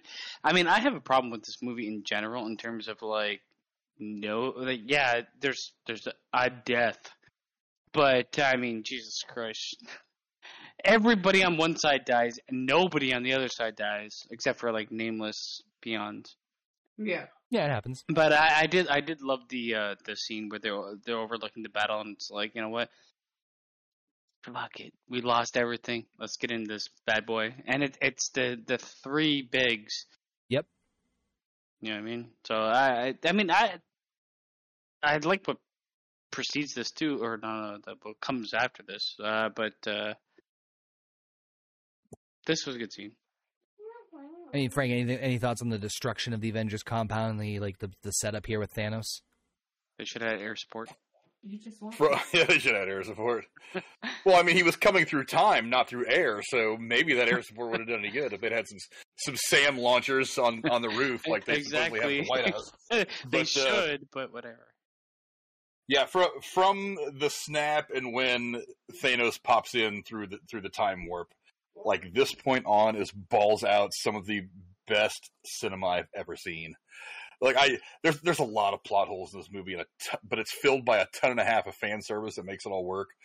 But just like f- this final battle was, dude, my dick was rock hard the whole fucking time. I, I could not get. How Enough, you, how I you work could not- public cinema? I could not get. Like, I was in a public the little cinema full of people. Like, Jesus And I'm, I was in a public cinema full of people the first time I saw it, and I guarantee I was not the only one there with a big nerd chubby. Guaranteed. But yeah, I we just all left with the wrecked dicks. Yeah, the the build up over the course of the entire movie to get here, and then just like watching these three guys like standing on the wreckage of the building, looking down at Thanos, and Thanos is looking up at him like, "What's up, bitches?" It's just like I, I it's that it's that moment of build up that I it's like the the first like as you're going up the first rise of the roller coaster. it, it was that kind of build up and i and i love that there was a little bit of dialogue that happens there before they start throwing hands because Well, I. I i love when good guys and bad guys go back and forth with with some good some good talking i mean it's like the i always talk about the diner scene from heat with between pacino and oh yeah, it's the best scene in the fucking seen. movie. It's like, it, it, and while this is not nearly as good, it was it was really cool to had to for Thanos. I mean, because it was right about then. I think that Thanos changes his mind, or was it? No, I think it was maybe later on the battle. Uh, But I mean- later, but yeah, you're close. but that little bit of shit talking right there, it, oh, it's just so good. I loved it. And then of course, you know, shields start flying and Mjolnir and and Stormbreaker start flying around, and Tony starts doing his thing, and then we're I off to the races for the rest of the it- movie. It's also the fact that this movie has not really had a big action scene. hmm Yeah, had you're right. It hasn't had that big they, action they, scene they, yet they, they save that for this. to just give I mean, everybody Jesus an orgasm. Christ, do they save it? Yeah, I mean, I I like the action scene. I, I think it's a bit longer than it probably needs to be because I would have given a bit more development to some of the characters they don't. But it's it's good. It's good. I'm not gonna lie. So, so of course, the three of them go back and forth with Thanos, but then eventually uh, Thanos is, is starting to wipe the floor with them. Of course, there is I a very question. huh? I got a question. Yeah. What the fuck's up with Thanos' power scaling? Yeah. He's a Titan.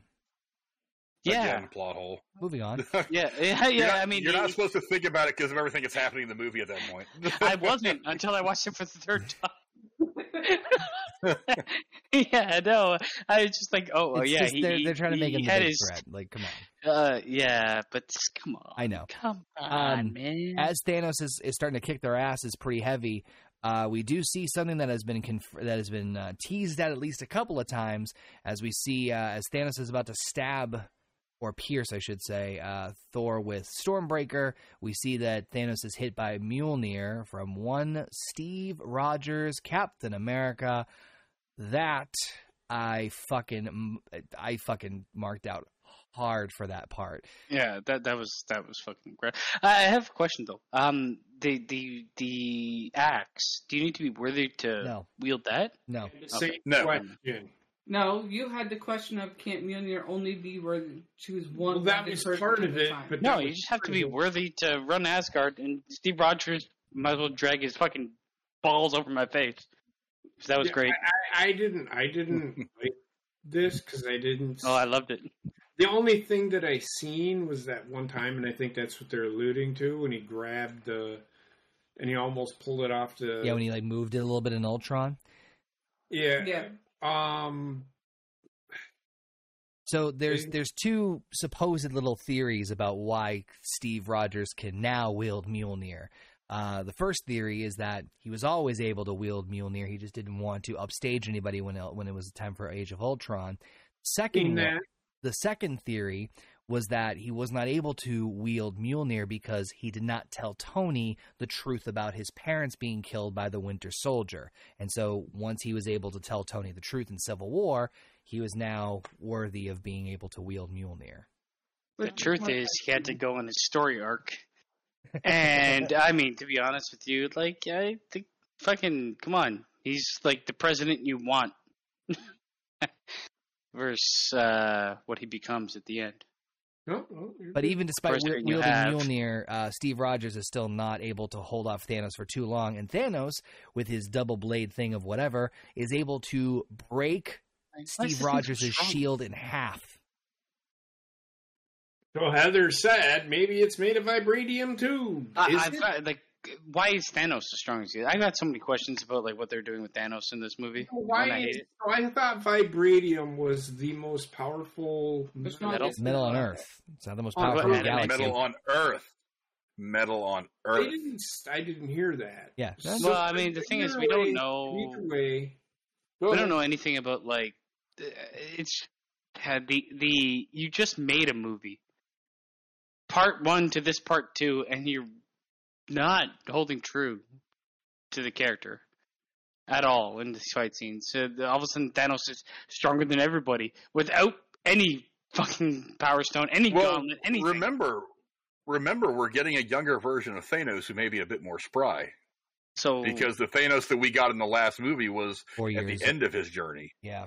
Yeah, yeah, six and, years ago and a couple and a couple and a couple of days later is when he gets his head lopped off by Thor, and then five years pass that the Thanos that we dealt with in the first movie has been you know dead and buried or at I least mean, I, dead. I can't, I can't And buy the difference in so the- time being the reason. I'm sorry, it's just not. well, I mean, acceptable.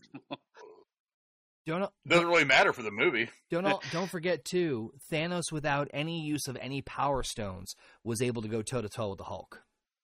Yeah. He's able to. Well, he. Yeah, well, he's able to go toe to toe with all three at once. I will say, when I was watching this and I'm thinking that, I'm like, eh, they're kind of rusty. They're fucking not. It's been five years. They haven't been working together. But then he goes toe on toe with everybody.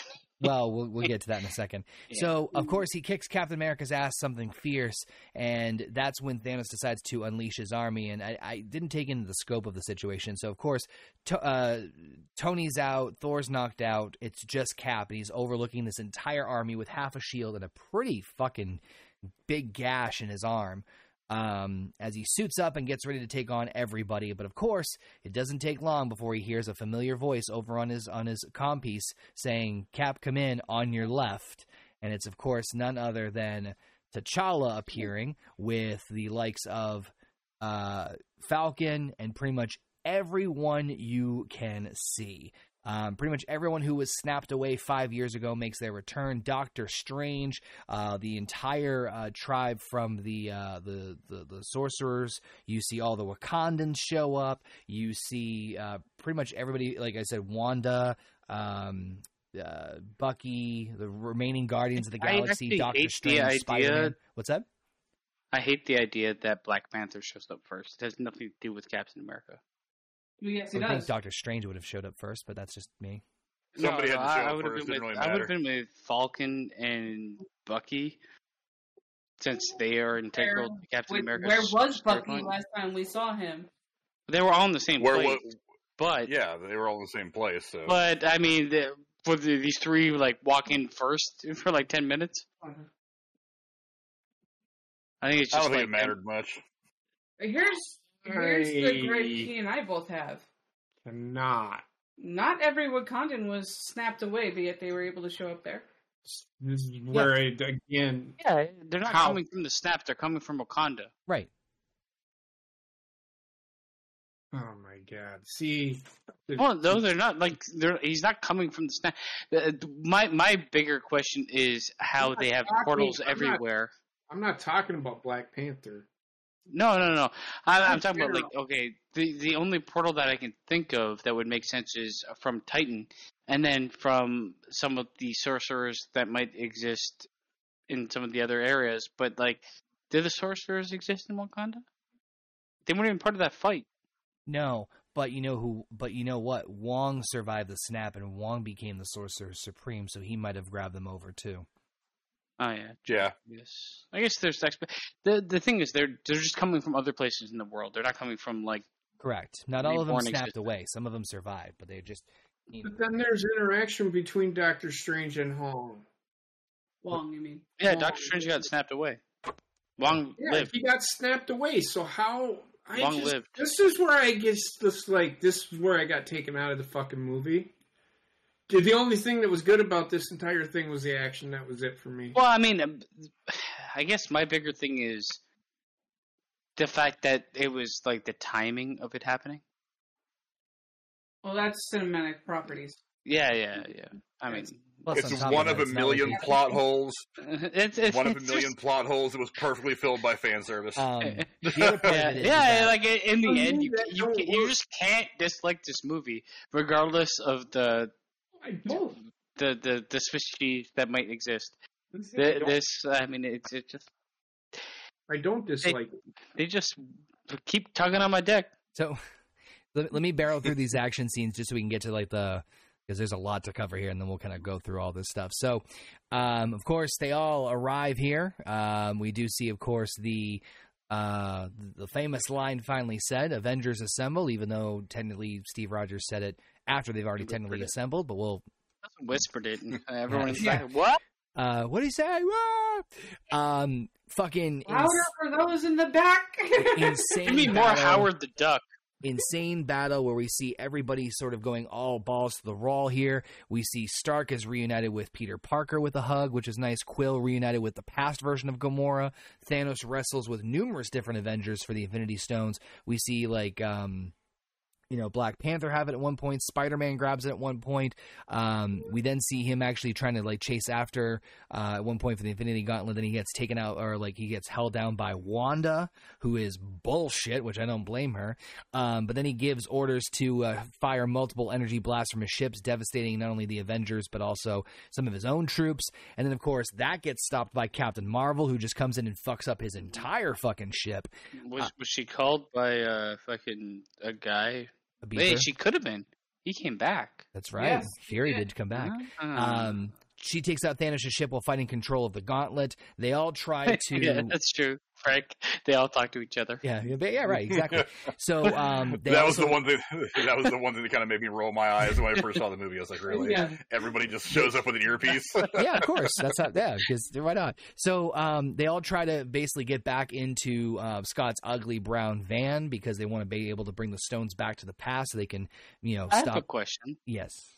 When Captain Marvel takes the Infinity Gauntlet, which is the Iron Man one, why doesn't she just use it to snap away everybody that's there? Because shut up. because we want the fight. Yeah. Oh yeah, sorry, sorry, Because sorry, shut up. guys. Sorry. I'm speaking out of turn. I'm speaking out of turn. Beat me. It's like it's like You're the, asking it's the like questions that we don't want. We don't want answers to. I'm sorry. I'm It's like the pitch meetings. Why don't you just do that? Hey, shut up. So anyway, Get all the way off my back. so uh, Thanos realizes what's going on, destroys the brown, uh, the ugly brown van. Um, but of course, uh, we see that there's some struggles back and forth. Tony even asks Doctor Strange, "Hey, is this one of the outcomes you said that we would win?" He goes, "If I tell you, it won't happen." We see a very brief interaction between Thanos and Captain Marvel, where Thanos actually gets the gauntlet on his hand. Uh, we see her stop him, and then he headbutts her. No fucking effect. But then he grabs the Power Stone out of the gauntlet, launches her out of uh, out of existence. Basically, just fucking blows her half the way to. Kingdom Come. She's out of the movie now. Tony looks over at Doctor Strange, who does the. He points with a number one in his uh, one at him, kind of insinuating that this is the moment. Tony runs up, wrestles uh, wrestles Thanos with the gauntlet for a little bit. Thanos, of course, does say the phrase "I am inevitable." Goes to snap the gauntlet and realizes the stones are missing off of the gauntlet. Turns over and looks to see Tony, who is now wielding all of them on his own Iron Man ga- uh, hand, using the uh, power of the nanotech. And of course, he says instead, I am Iron Man, and snaps his own fingers, therefore disintegrating all of Thanos' army, including Thanos himself. However, it did come at, of course, a costly price, as you can very quickly and visibly see that Tony is dying from using the stones. He ends up laying down against some piece of rubble, as we see Rhodey, uh, Peter, and of course Pepper Potts trying to console him and comfort him. She finally says, "You can rest now," and you see the arc reactor shut off, and Tony Stark is now dead. Travel back in this scene, this scene here. I know the exact point of this fight that they could have fucking cut out, and that was No. the assembly of all the fucking women around Peter. That that was my Every favorite. one of That was them my favorite a part. I actually- moment. You do not. I actually- I mean, I actually kind of like the A Force reference. I thought it was fun. It- It's it's splash cover is what I'm going to say, but I mean it came at a time where people were like, "Why do you keep pushing women and shit?" Whatever. Uh, it's splash cover. I didn't care. that scene, that that right there could have been cut out. They could have just left it at Captain Marvel I didn't mind it. up to him. I mean, they kind of shoehorned That's in not a lot of the women into roles that they haven't built up. So this this is where like I look at the pandering versus non-pandering, and I'm going to go on the side of pandering because they have not built a lot of those characters up to be those characters that they are. Right. And point number two. How is it he did not notice the stones were not in that glove before the snap when those stones were zapping the ever loving fuck out of him? Thanos is the a first time dumbass. he Listen. Questions? Don't ask them. went out? Hey, because shut Yeah, up. So anyway, plot, plot Hey, holes filled with fan service. Yeah. Just take it. How did you get a Pegasus? Who It's- knows? It's, the it's the whole Yeah. it's the it's the whole like um because the movie has to happen. Oh, that's right. Yeah, okay. yeah, yeah, yep, yep. Yeah. hmm Ah, man, I just, I do like where they go with this, but they go to it. They mask their stupidity in fan service, which I don't like. On the third watch, on the first watch, I was like, "Oh my god!" But on the third watch, no. Um, I do like what they end up doing with Tony Stark. It makes sense for the character. I just wish they got to it in a more logical way than what they actually end up doing. they with it obviously could have written things better and done things better in hindsight. You know what I mean? Like obviously, but I mean, You can't hate it. what's that? You can't hate it. I can't hate it. It- It's that that's a difficult like it's really tricky to be able to pull off what they did, and and, and, and it wasn't it wasn't going to be perfect no matter what they did anyway. I mean, just in general, like the whole, like to this point, the Marvel universe is coming to its culmination. Uh, for me, I mean, Phase Four exists, yes, but it's like, hey, whatever, it's there. Um, but up until this point, they have done something that no nobody else has ever done. Right. It's a marvel of cinematic ingenuity, to be honest. Like you've never seen this happen before and and done at this level. So, I I I enjoyed. I mean, I enjoyed the fight scene. I th- I thought it did go on a little bit too long, but uh, it was fun. I mean, they featured every character. They featured characters they haven't even thought were characters. Yep. Fucking Pepper Potts shows up in an Iron Man suit and she starts blasting her own team. So there's that. I forgot about that. I mean, there's a lot of inconsistencies with the fight scene, but it's all fan service. Yeah. Um, I do. I mean, the the the the the, the way that they did the Iron Man uh, Iron Man going out is it, it's very tastefully done. He doesn't really speak. He never speaks. He doesn't say anything, and people just react to him going out. And I love the fact that they do. They get the little Spider-Man thing. They get the uh, War Machine, but it ends with Pepper Potts, and it's more like you're good, man. We're good. He he lost himself, but he didn't. lo- He didn't sacrifice everything he stood for. The the rest now line was really the like the that that really like hmm that drove it home for me. But um, but the good news is Rayshon's happy because Iron Man's dead. Frank, what'd you think of uh, what what'd you think of all this crazy? I mean, battlegasm that was this this end scene, and of course the epicness that was Tony Stark's passing. Well, sometimes epic does not describe a sequence of, of shots in a film. I, for one, like I said, it was just balls out action, and I loved every bit of it. But there's the one image that really stood out to me is as Cap tightens the shield, the broken shield on his arm, and he's standing there like one man on the one side, and Thanos' Yeah, entire fucking that. I didn't army of a catch that the thousand first time assholes on the other. and it was like, oh, I I, was didn't like, catch the I- wound I- the first time around. I remember I remember seeing that when I was in the theater and I was like, I want that fucking poster. Like that is one Yeah. of the most amazing shots in all of uh-huh. Marvel. Just like There's- that image of his one little person standing here and an army up on this fucking mountain that's, that's getting ready to come just lay waste to him. I was like, that right there is the image. Uh, Reminds me of Game But of Thrones. I- It was, it, yeah, it was kind of along those lines. I didn't watch a lot of Game of Thrones, but it was. oh yeah, it, no. it had visually it did strike a lot of those tones. Yeah. But but God, it, it, I just love that image for one. That made my heart stop when I was watching the movie. I was like, oh, I need to have a poster of that. That's awesome. Uh, the, I I really like the A Force little little nugget. I, I thought it was fun. I know they're not going to do anything A Force long term. They're not planning on doing a Disney Plus show or a movie. So having that little moment right there, I thought was fun. The, the other thing I liked is you see real, real quick just how powerful Wanda and Miss Marvel or Captain Marvel are because uh, you were talking about how he headbutts her and she's just like, bitch, please. He has to actually use the power of one of the stones just to punch her. How is he So, I mean, up she's Thor? not- is my question. What's that? How does he like just manhandle Mercy Thor? Demolish Thor. Not everything makes sense. to get on the same But- uh, Thor has also packed on some poundage in. the Uh, last boy, 12 uh, the other thing too is he Yeah. does punch her out of the fucking movie. But uh, Yeah. also the scene with Wanda, that was like I I love that shit because uh, I mean I know you guys haven't gotten to Doctor Strange two yet, but I mean I've seen it. where she's at right at that point in the film when her and Thanos are going are, are eye to eye, she proves that she is probably the strongest person in the MCU, and she's only She's getting stronger one of them. going Yeah. forward. Right. It's, So, it's a I mean, because she was foreshadow. she was handling him. Yeah. She was handling him. I mean, he has to he has to call down Hellfire because she's ready to squash him like a fucking bug. Yeah, So he's like, I'm gonna I'm in a bad spot here. I got to do something crazy to get myself out of this shit. So she's working him, and and I and I love that little piece of dialogue because remember, this Thanos doesn't know anything about what the older version of Thanos that just got his head lopped off at the beginning of the movie, what he's done and knows. So he doesn't know that that that uh, he killed anybody that she knows, or that he or she killed Vision. So, Well, that's his Well, the line. he killed Vision. you know who you are. yeah. Your So future she's like, you took everything from me.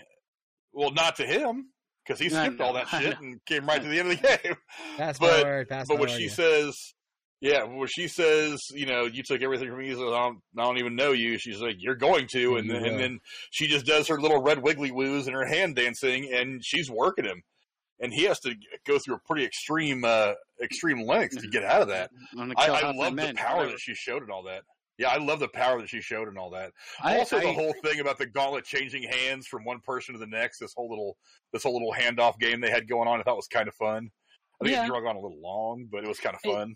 I, I I thought the the fight scene in general drug on a bit long, but like the the the changing hand things, it was it was a cool like homage to who's gonna who's gonna take helm on this sinking ship. Well, and there were little things in there that were kind of like throwback cues to other things because when because when uh, Hawkeye first meets T'Challa in Civil War, he goes you know, the whatever is happening in the midst of all whatever little fight they're having, and he goes, "Hi, my name is Clinton." He goes, "I don't care." yeah, yeah, Clint. and but this time, but this time T'Challa reaches out to him to get the to get the thing. He goes, "Clint, give it to me." So it's like it's yeah, it's little- now he knows who he is. They know they're on the same team. They're they're partners. They're teammates. So yeah, so there, there was there was a lot of little cues in there. So it, the, I mean, I had to watch the movie three or four times to catch a lot of the, the little bits of dialogue and the There's little lot. egg, the little Easter eggs that were in there. And, and I'm pretty sure I've probably missed half of them still to this day. But yeah, there's there's a lot of in there. I continue to think what happened to Howard the Duck. He showed up with a gun in his hand on the field. Oh, that's right, he did. that's right. Howard the Duck. And was he's in in that movie for like he is in that movie for one whole second. Yeah, and I saw it and I loved it, Um, even though the movie is fucking Bobbit, what what did you think about this whole end battle scene? And then, of course, Tony Stark, unfortunately, passing on. Oh man, it hits you like a ton of bricks.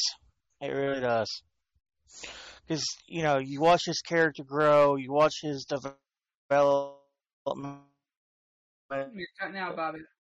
You're being taken by the soulless. There are all these dumb movies, and to see, you know, you know, just you know, see to see his final moments, and poof, Be gone, bitch. I'm still not right from it.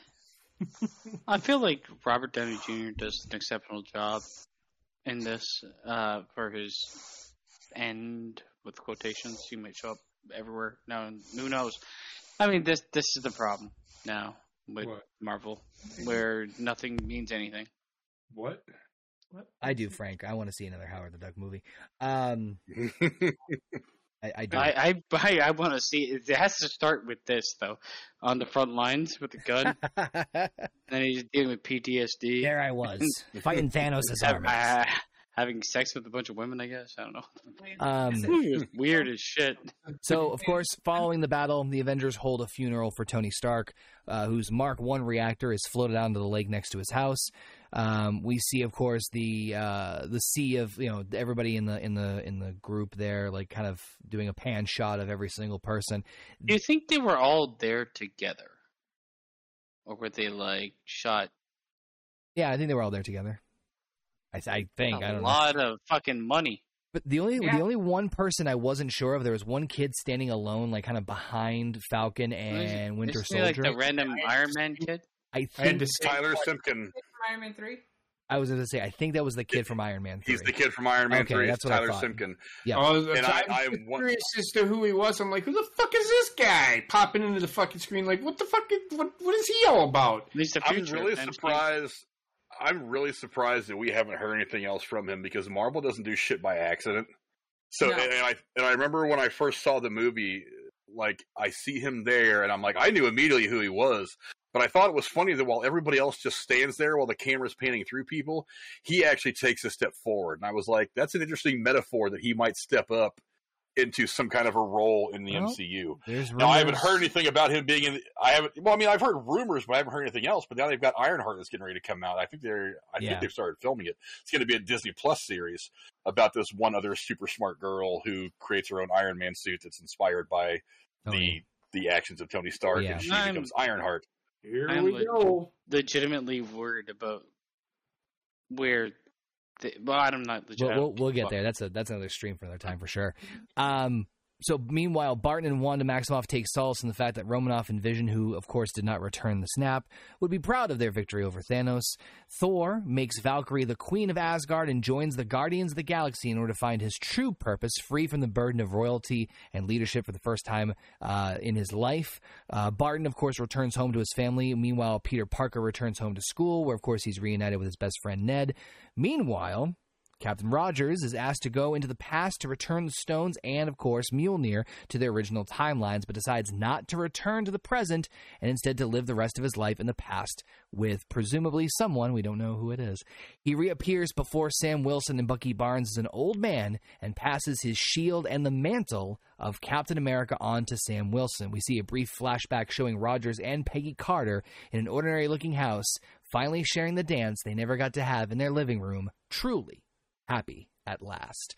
And of course, with the end credit scene, there really isn't an end credit scene per se. We do see like close ups of like, you know, shots of the original six Avengers or the actors and actresses playing the six of them. And then, of course, in the end credit scene, we do hear the familiar iron hitting or hammer hitting an iron. Um, shades of when uh, the same noise that we heard of Tony Stark building the very first Iron Man suit from the original Iron Man movie to close out Avengers Endgame. Whew. That was a lot. That was a lot. For touch on one thing, Basement said he turned into Joe Biden. He looked more like Clint Eastwood to me. Yeah, but his words were Joe Biden. So, a couple things to Saying, note. you gonna fix America? No, Just a No. couple things. I don't think I will. A couple. A couple. That's I saw that as a meme somewhere. So you gonna fix America? No, no, I don't think I will. So, all right. First and foremost, um, Thor. Uh, we're gonna see obviously what happens with this in Thor: Love and Thunder, which comes out literally the week that we did this episode. Uh, That's gonna that's why. I actually am like the only fucking Marvel movie I'm excited for is this one. So we have we have Thor. Um, I think him going with the Guardians makes sense because he has some, some sort of connection. He's kind of like, "Fuck it, I'm free of responsibility. I'm going to figure out who I am." So again, great story arc. I love great character arc. I love that. Um, pretty much for the most part, re- somewhat everything returns somewhat to normal for pretty much everybody else. But of course, the big one is Captain America. So Cap goes back and stays in the past. The stones are put back where they should be, and he passes the mantle on to Sam. So first and foremost, I would have loved to have been a fly on the wall when he returned the Soul Stone to Red Skull. Yeah, I had the same. I had the same fucking question. Why wasn't this a thing? I, Like they they could have they could have taken all of this other stuff out and made Three it- hours and five minutes. Yeah, I know I got you. I got you, but I'm just saying they probably could have had like ten No. minutes of him. part of Just doing the Soul Stone. None of the others, just the Soul Stone. part of me, yeah, part of me likes the idea of Cap like basically saying like, look, I, I don't understand.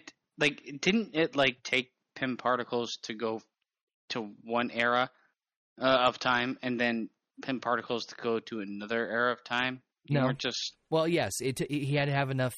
He basically had enough had to have enough of the particles to make jumps. So, so. How many jumps did he have to make? six. Six. And wait, how Or many no, Pym not particles six. did he get? presumably what One. two, Well, actually, he's one person. Think about that. four or He's five, one person. He's one person. four or five. He's not going to be able to return all of them in every state. No, at the but he didn't. time. He didn't That makes no return. he didn't return them. all. He returned them where they took them from. He was alive during that time. So, but I, what I was gonna say was, I love the I love the idea of like Steve, like I'm I'm out and like kind of peacefully getting out of the out of the spotlight. And I think him giving the shield to Sam, I'll be honest, was a little surprising for me because I thought it, I thought he would have passed it to Bucky. No, That was Bucky one of the things done. I think he knew Bucky was also kind of done, so he didn't want to put that big burden on him. But I Don't know if I. I mean, him passing the shield to either. The problem is, from me as a viewer, you're taking the shield off. Okay, if they give it to Falcon, Falcon is, for me, Falcon is boring as shit. He's an underdeveloped character. And I get there like So we're gonna far. put the shield on you so we can develop you. So far, But I've seen the series. It's it's not my favorite. Well. I'm gonna say. um, the the only reason I say the only reason I think Bucky would have been well, the thing is I get why long term, obviously why he gave it to Sam. I also did, if you notice, he says "You're a good man, Sam," which is of course a reference back to like uh the original Captain movies. Like I don't need a good soldier, I need I don't need a great soldier, I need a good man. So that's kind of like oh he's giving him a little setup here. Um, I mean, he could get give it to either of the two. Joe Biden looked fantastic in the CGI. I'll say that much. Um, um, but I think the the regardless, I think the the, the scene of Cap passing the shield great. on to Sam was well done. I, I love the idea. I, I mean, regardless of like if it makes sense, because I haven't taken the time to do because I don't care. Um, it, regardless of that, uh, I, I love the idea of him going back. Like this is the best way to walk that character out of the franchise. It's his happy ending. Yeah, and you need that after Iron Man. And if they're gonna kill, like, I mean, this movie is very much a Iron Man, um, Captain America movie. Yeah. Thor's there, and Thor and I, and I'd say Thor has a more prominent role than yeah, Captain America, but they're uh, they're working those two out, and they do a great job of doing so. I mean, JP Heather, your thoughts on the end scene with Cap passing the mantle? Well, wasn't my favorite part of the movie. This is why this I knew where this movie was going. It was going to be a sentimental. Yeah. it's a sentimental moment. I don't understand why Sam is so special. I mean, he's not, but Yeah, and, He- and that's what I'm, I'm, getting at because they haven't they didn't. But now he, he trusts Sam he sees him as a good man. I personally wanted them to share the mantle. He was special to Captain because he helped Captain and Black Widow during Civil War.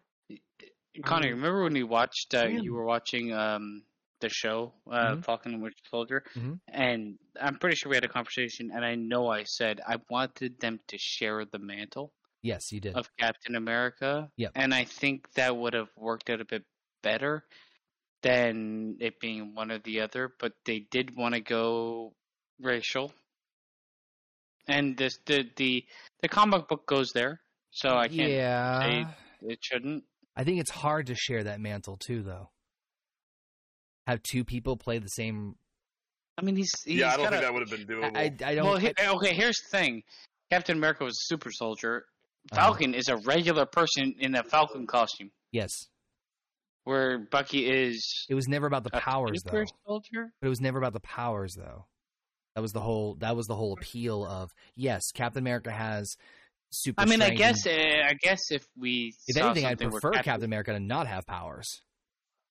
Well, uh, if, if we got to see Captain America fighting racial problems, I guess I would be a bit more Inclined. Inclined. I mean, they just went, and like, don't get me wrong. I think it's not a bad way to go with the character. It just happened at a time where it was like A lot of shit's hot going on. button, hot button, hot button. Let's make Well, money. We'll, we'll we'll get to that when we talk about Falcon and Winter Soldier in the next couple of months.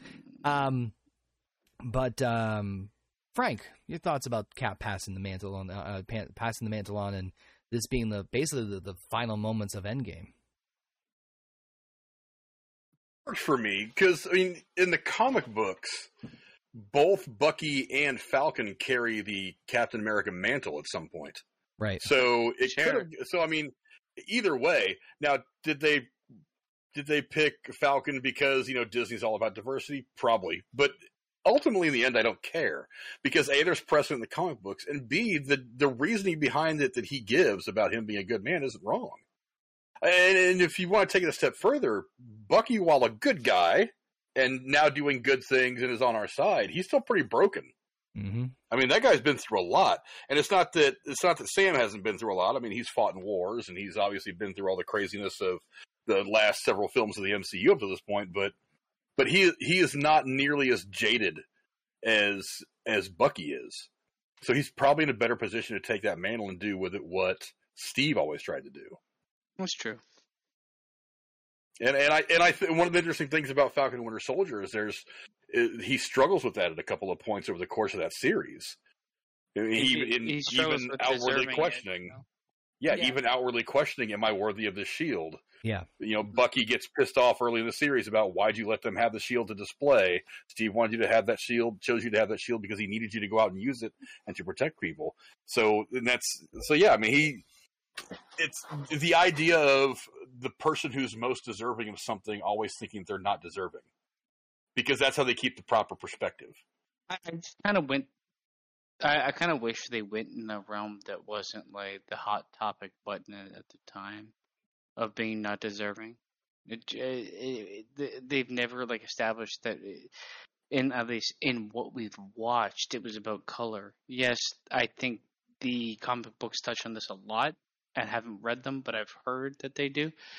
But uh, yeah, I, I just that I, it I I like Captain America. Oh, sorry, Winter uh, fucking Falcon and Winter Soldier. I do like it. It's just sometimes it seems to pander to an audience that's ripe for the picking.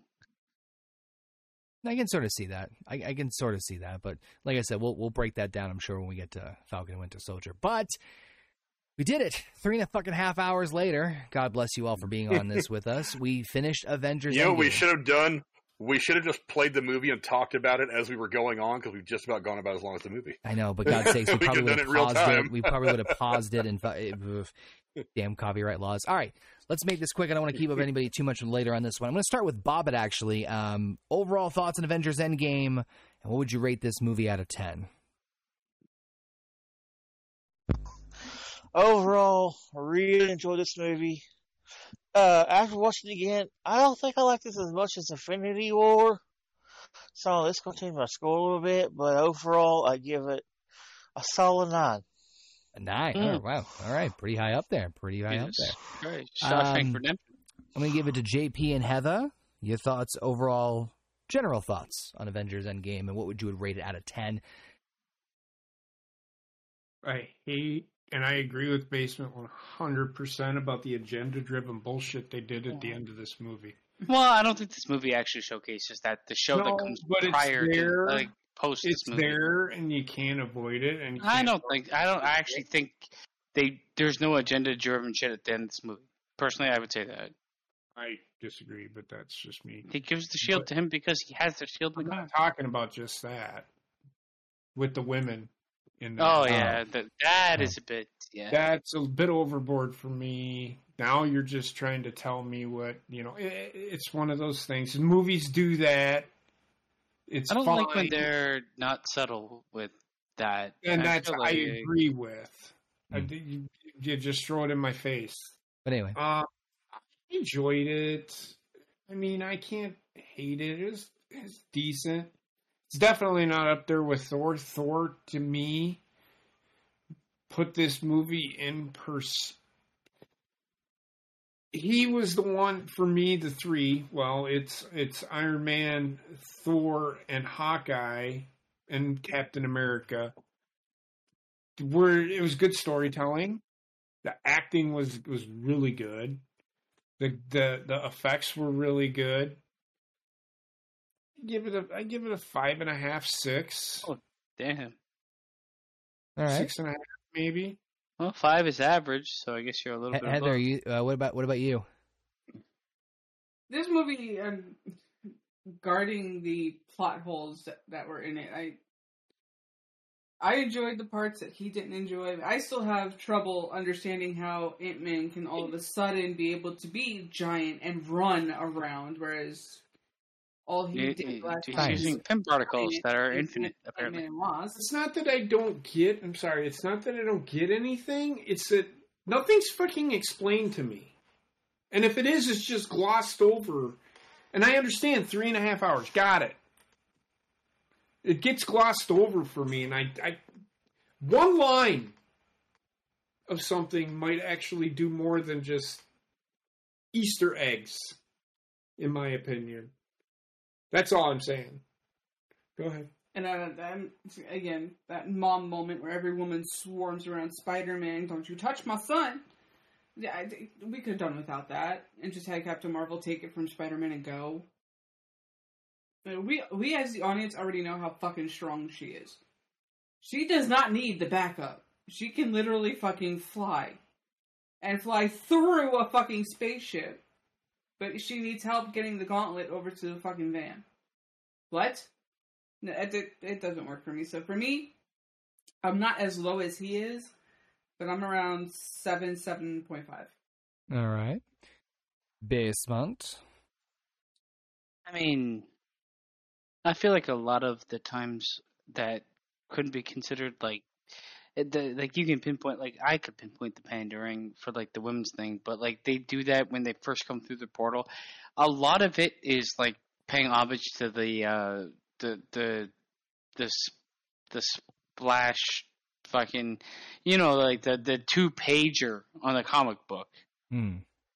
right? Like they they do this a lot. I mean, uh, the movie itself, yeah, it has plot holes and everything like that. But um, what movie doesn't? Um, in the end, I gave Infinity War an eight point five. Uh, this movie, I will give an eight. I enjoyed it. I like where they went with the characters. I felt they laid like it's it, you can't look at me and say it's a bad movie because they laid seeds and they followed through they used the cast that they had to make that happen, and uh, they put to rest a bunch of characters that have existed in the MCU for a very long time. I don't like time travel. I'll always hate time travel because I hate the fact that it like you include time travel and you include bringing a bunch of characters back to life. I should have given this a one. I, I hate those two ideas, but the fact that they do it in the way that they've done it, um, Yeah. yeah, that's where I stand. All right. Last but not least, our esteemed guest, Frank. Your overall thoughts on Endgame? I hate scoring movies. I Still know, I know, I know. Bring a but, gun to your head.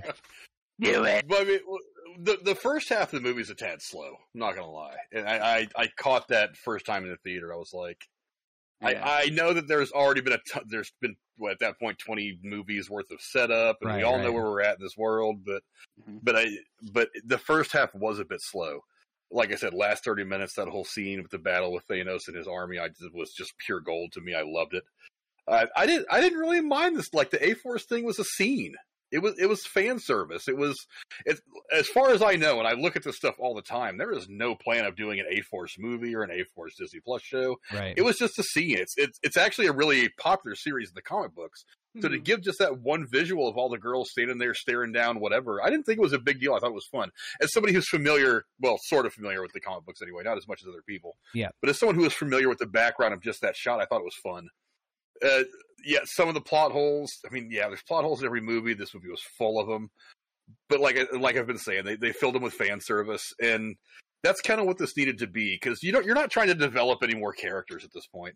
You're just like, you know what? Here we are. Let's just let's just throw it all out there and stir it all up, and let's see. Where, you know, let's just show you how it's all how it's all going to land. So so it kind of made sense. I mean, well, it didn't make sense. I was just okay with it, but Go ahead. I'm sorry, Frank. Go ahead. But uh, I mean, ultimately, I mean, it was a solid like eight to me, right in that range. I can't give it a whole lot more. I do think Infinity War was a much better movie. Uh, I still, I still can't put it ahead. Things like uh, I like Black Panther better. I liked uh, uh, with uh, Captain America: The Winter Soldier better. I think I'm kind of partial to political thrillers anyway. But uh, it's it's probably in the top five ish, but I, I can't put it much above some of the other films that I think just were just better put together. But the Russo brothers wrapped this thing up beautifully. I don't think there was any better way they could have done it. Agreed. There was going to have to be a couple of big deaths. Uh, I mean, the, the, but again, this movie was very emotional. I mean, there there was a lot going on here that that can make most grown men cry. I mean, I didn't because I don't cry at movies, but I mean, still, it was it was solid. It, it was a good way to end things. I'm And the rock. one thing I did love, the one thing I did love about the I'm movie right now. is there is a great finality in this with no post credit scene. yes. I I, I- I I, was because I know that was a that was a big thing for a while. The movie came out like, oh my god, is this actually the end of the MCU? I mean, most kids grew up, I mean, lived their whole lives watching Marvel Universe, and now this is this thing gone? No, it was it was the end of the Infinity Saga, and I really and at the time I was kind of like, no post credit scene. What does that even mean? But over the over the couple weeks afterwards, I was like, this is the end of this at least this part of the journey in the MCU. So no post credit scenes. I thought was an interesting way to to display that finality. Right. I want to really cool. ask. I want to ask you guys a couple of questions, and there's No. a reason for this. Don't ask me questions. Is Scarlet is Black Widow a female in this? No, she's a helicopter. Okay. She's frog. Is She's Captain an Marvel, alien human hybrid. is is Captain Marvel a female in this MCU? Yes. uh, yeah. Okay, so I'm I'm just gonna respond to this. Captain Marvel's character needs to be in this movie. Get it? Mm, Because I she is think she part of does. the MCU, but she's part of the MCU. I no, I'm pointing needs to be out. I'm this movie. pointing out what if you read what Aaron said, I 100% disagree with with that. There was one scene that they just pushed that agenda way too far. Them being in the movie didn't bother me. No, that didn't bother me. Didn't bother me at all. It's just that one scene that wasn't fan service, but it was fan service if that makes sense. And it's not the kind of fan service that Frank and and Conor talked about. Filler without being filler. Yeah. Um, Yeah. No, the fan service. I like think it, I think it's all that like it's the girls get it done scene. Yeah. Yeah, the girls win the war. Un- unfortunately, Yeah. like I mean, I think part of it is that, though part of it is paying homage to the comic book. Get Yeah. that, but the, the the female thing, they they're they are those characters. They But need they're also be in all like fucking tertiary characters for the most part. You Well- just like threw a suit on fucking Pepper Potts so she would part of shit. They alluded to it, but So, I what, don't know. what was your what was I- your I- letter? Fr- uh, your number, Frank, for it? Yeah. Said it. Uh, eight. Eight. Yeah. All right. Um, where are you, Conor?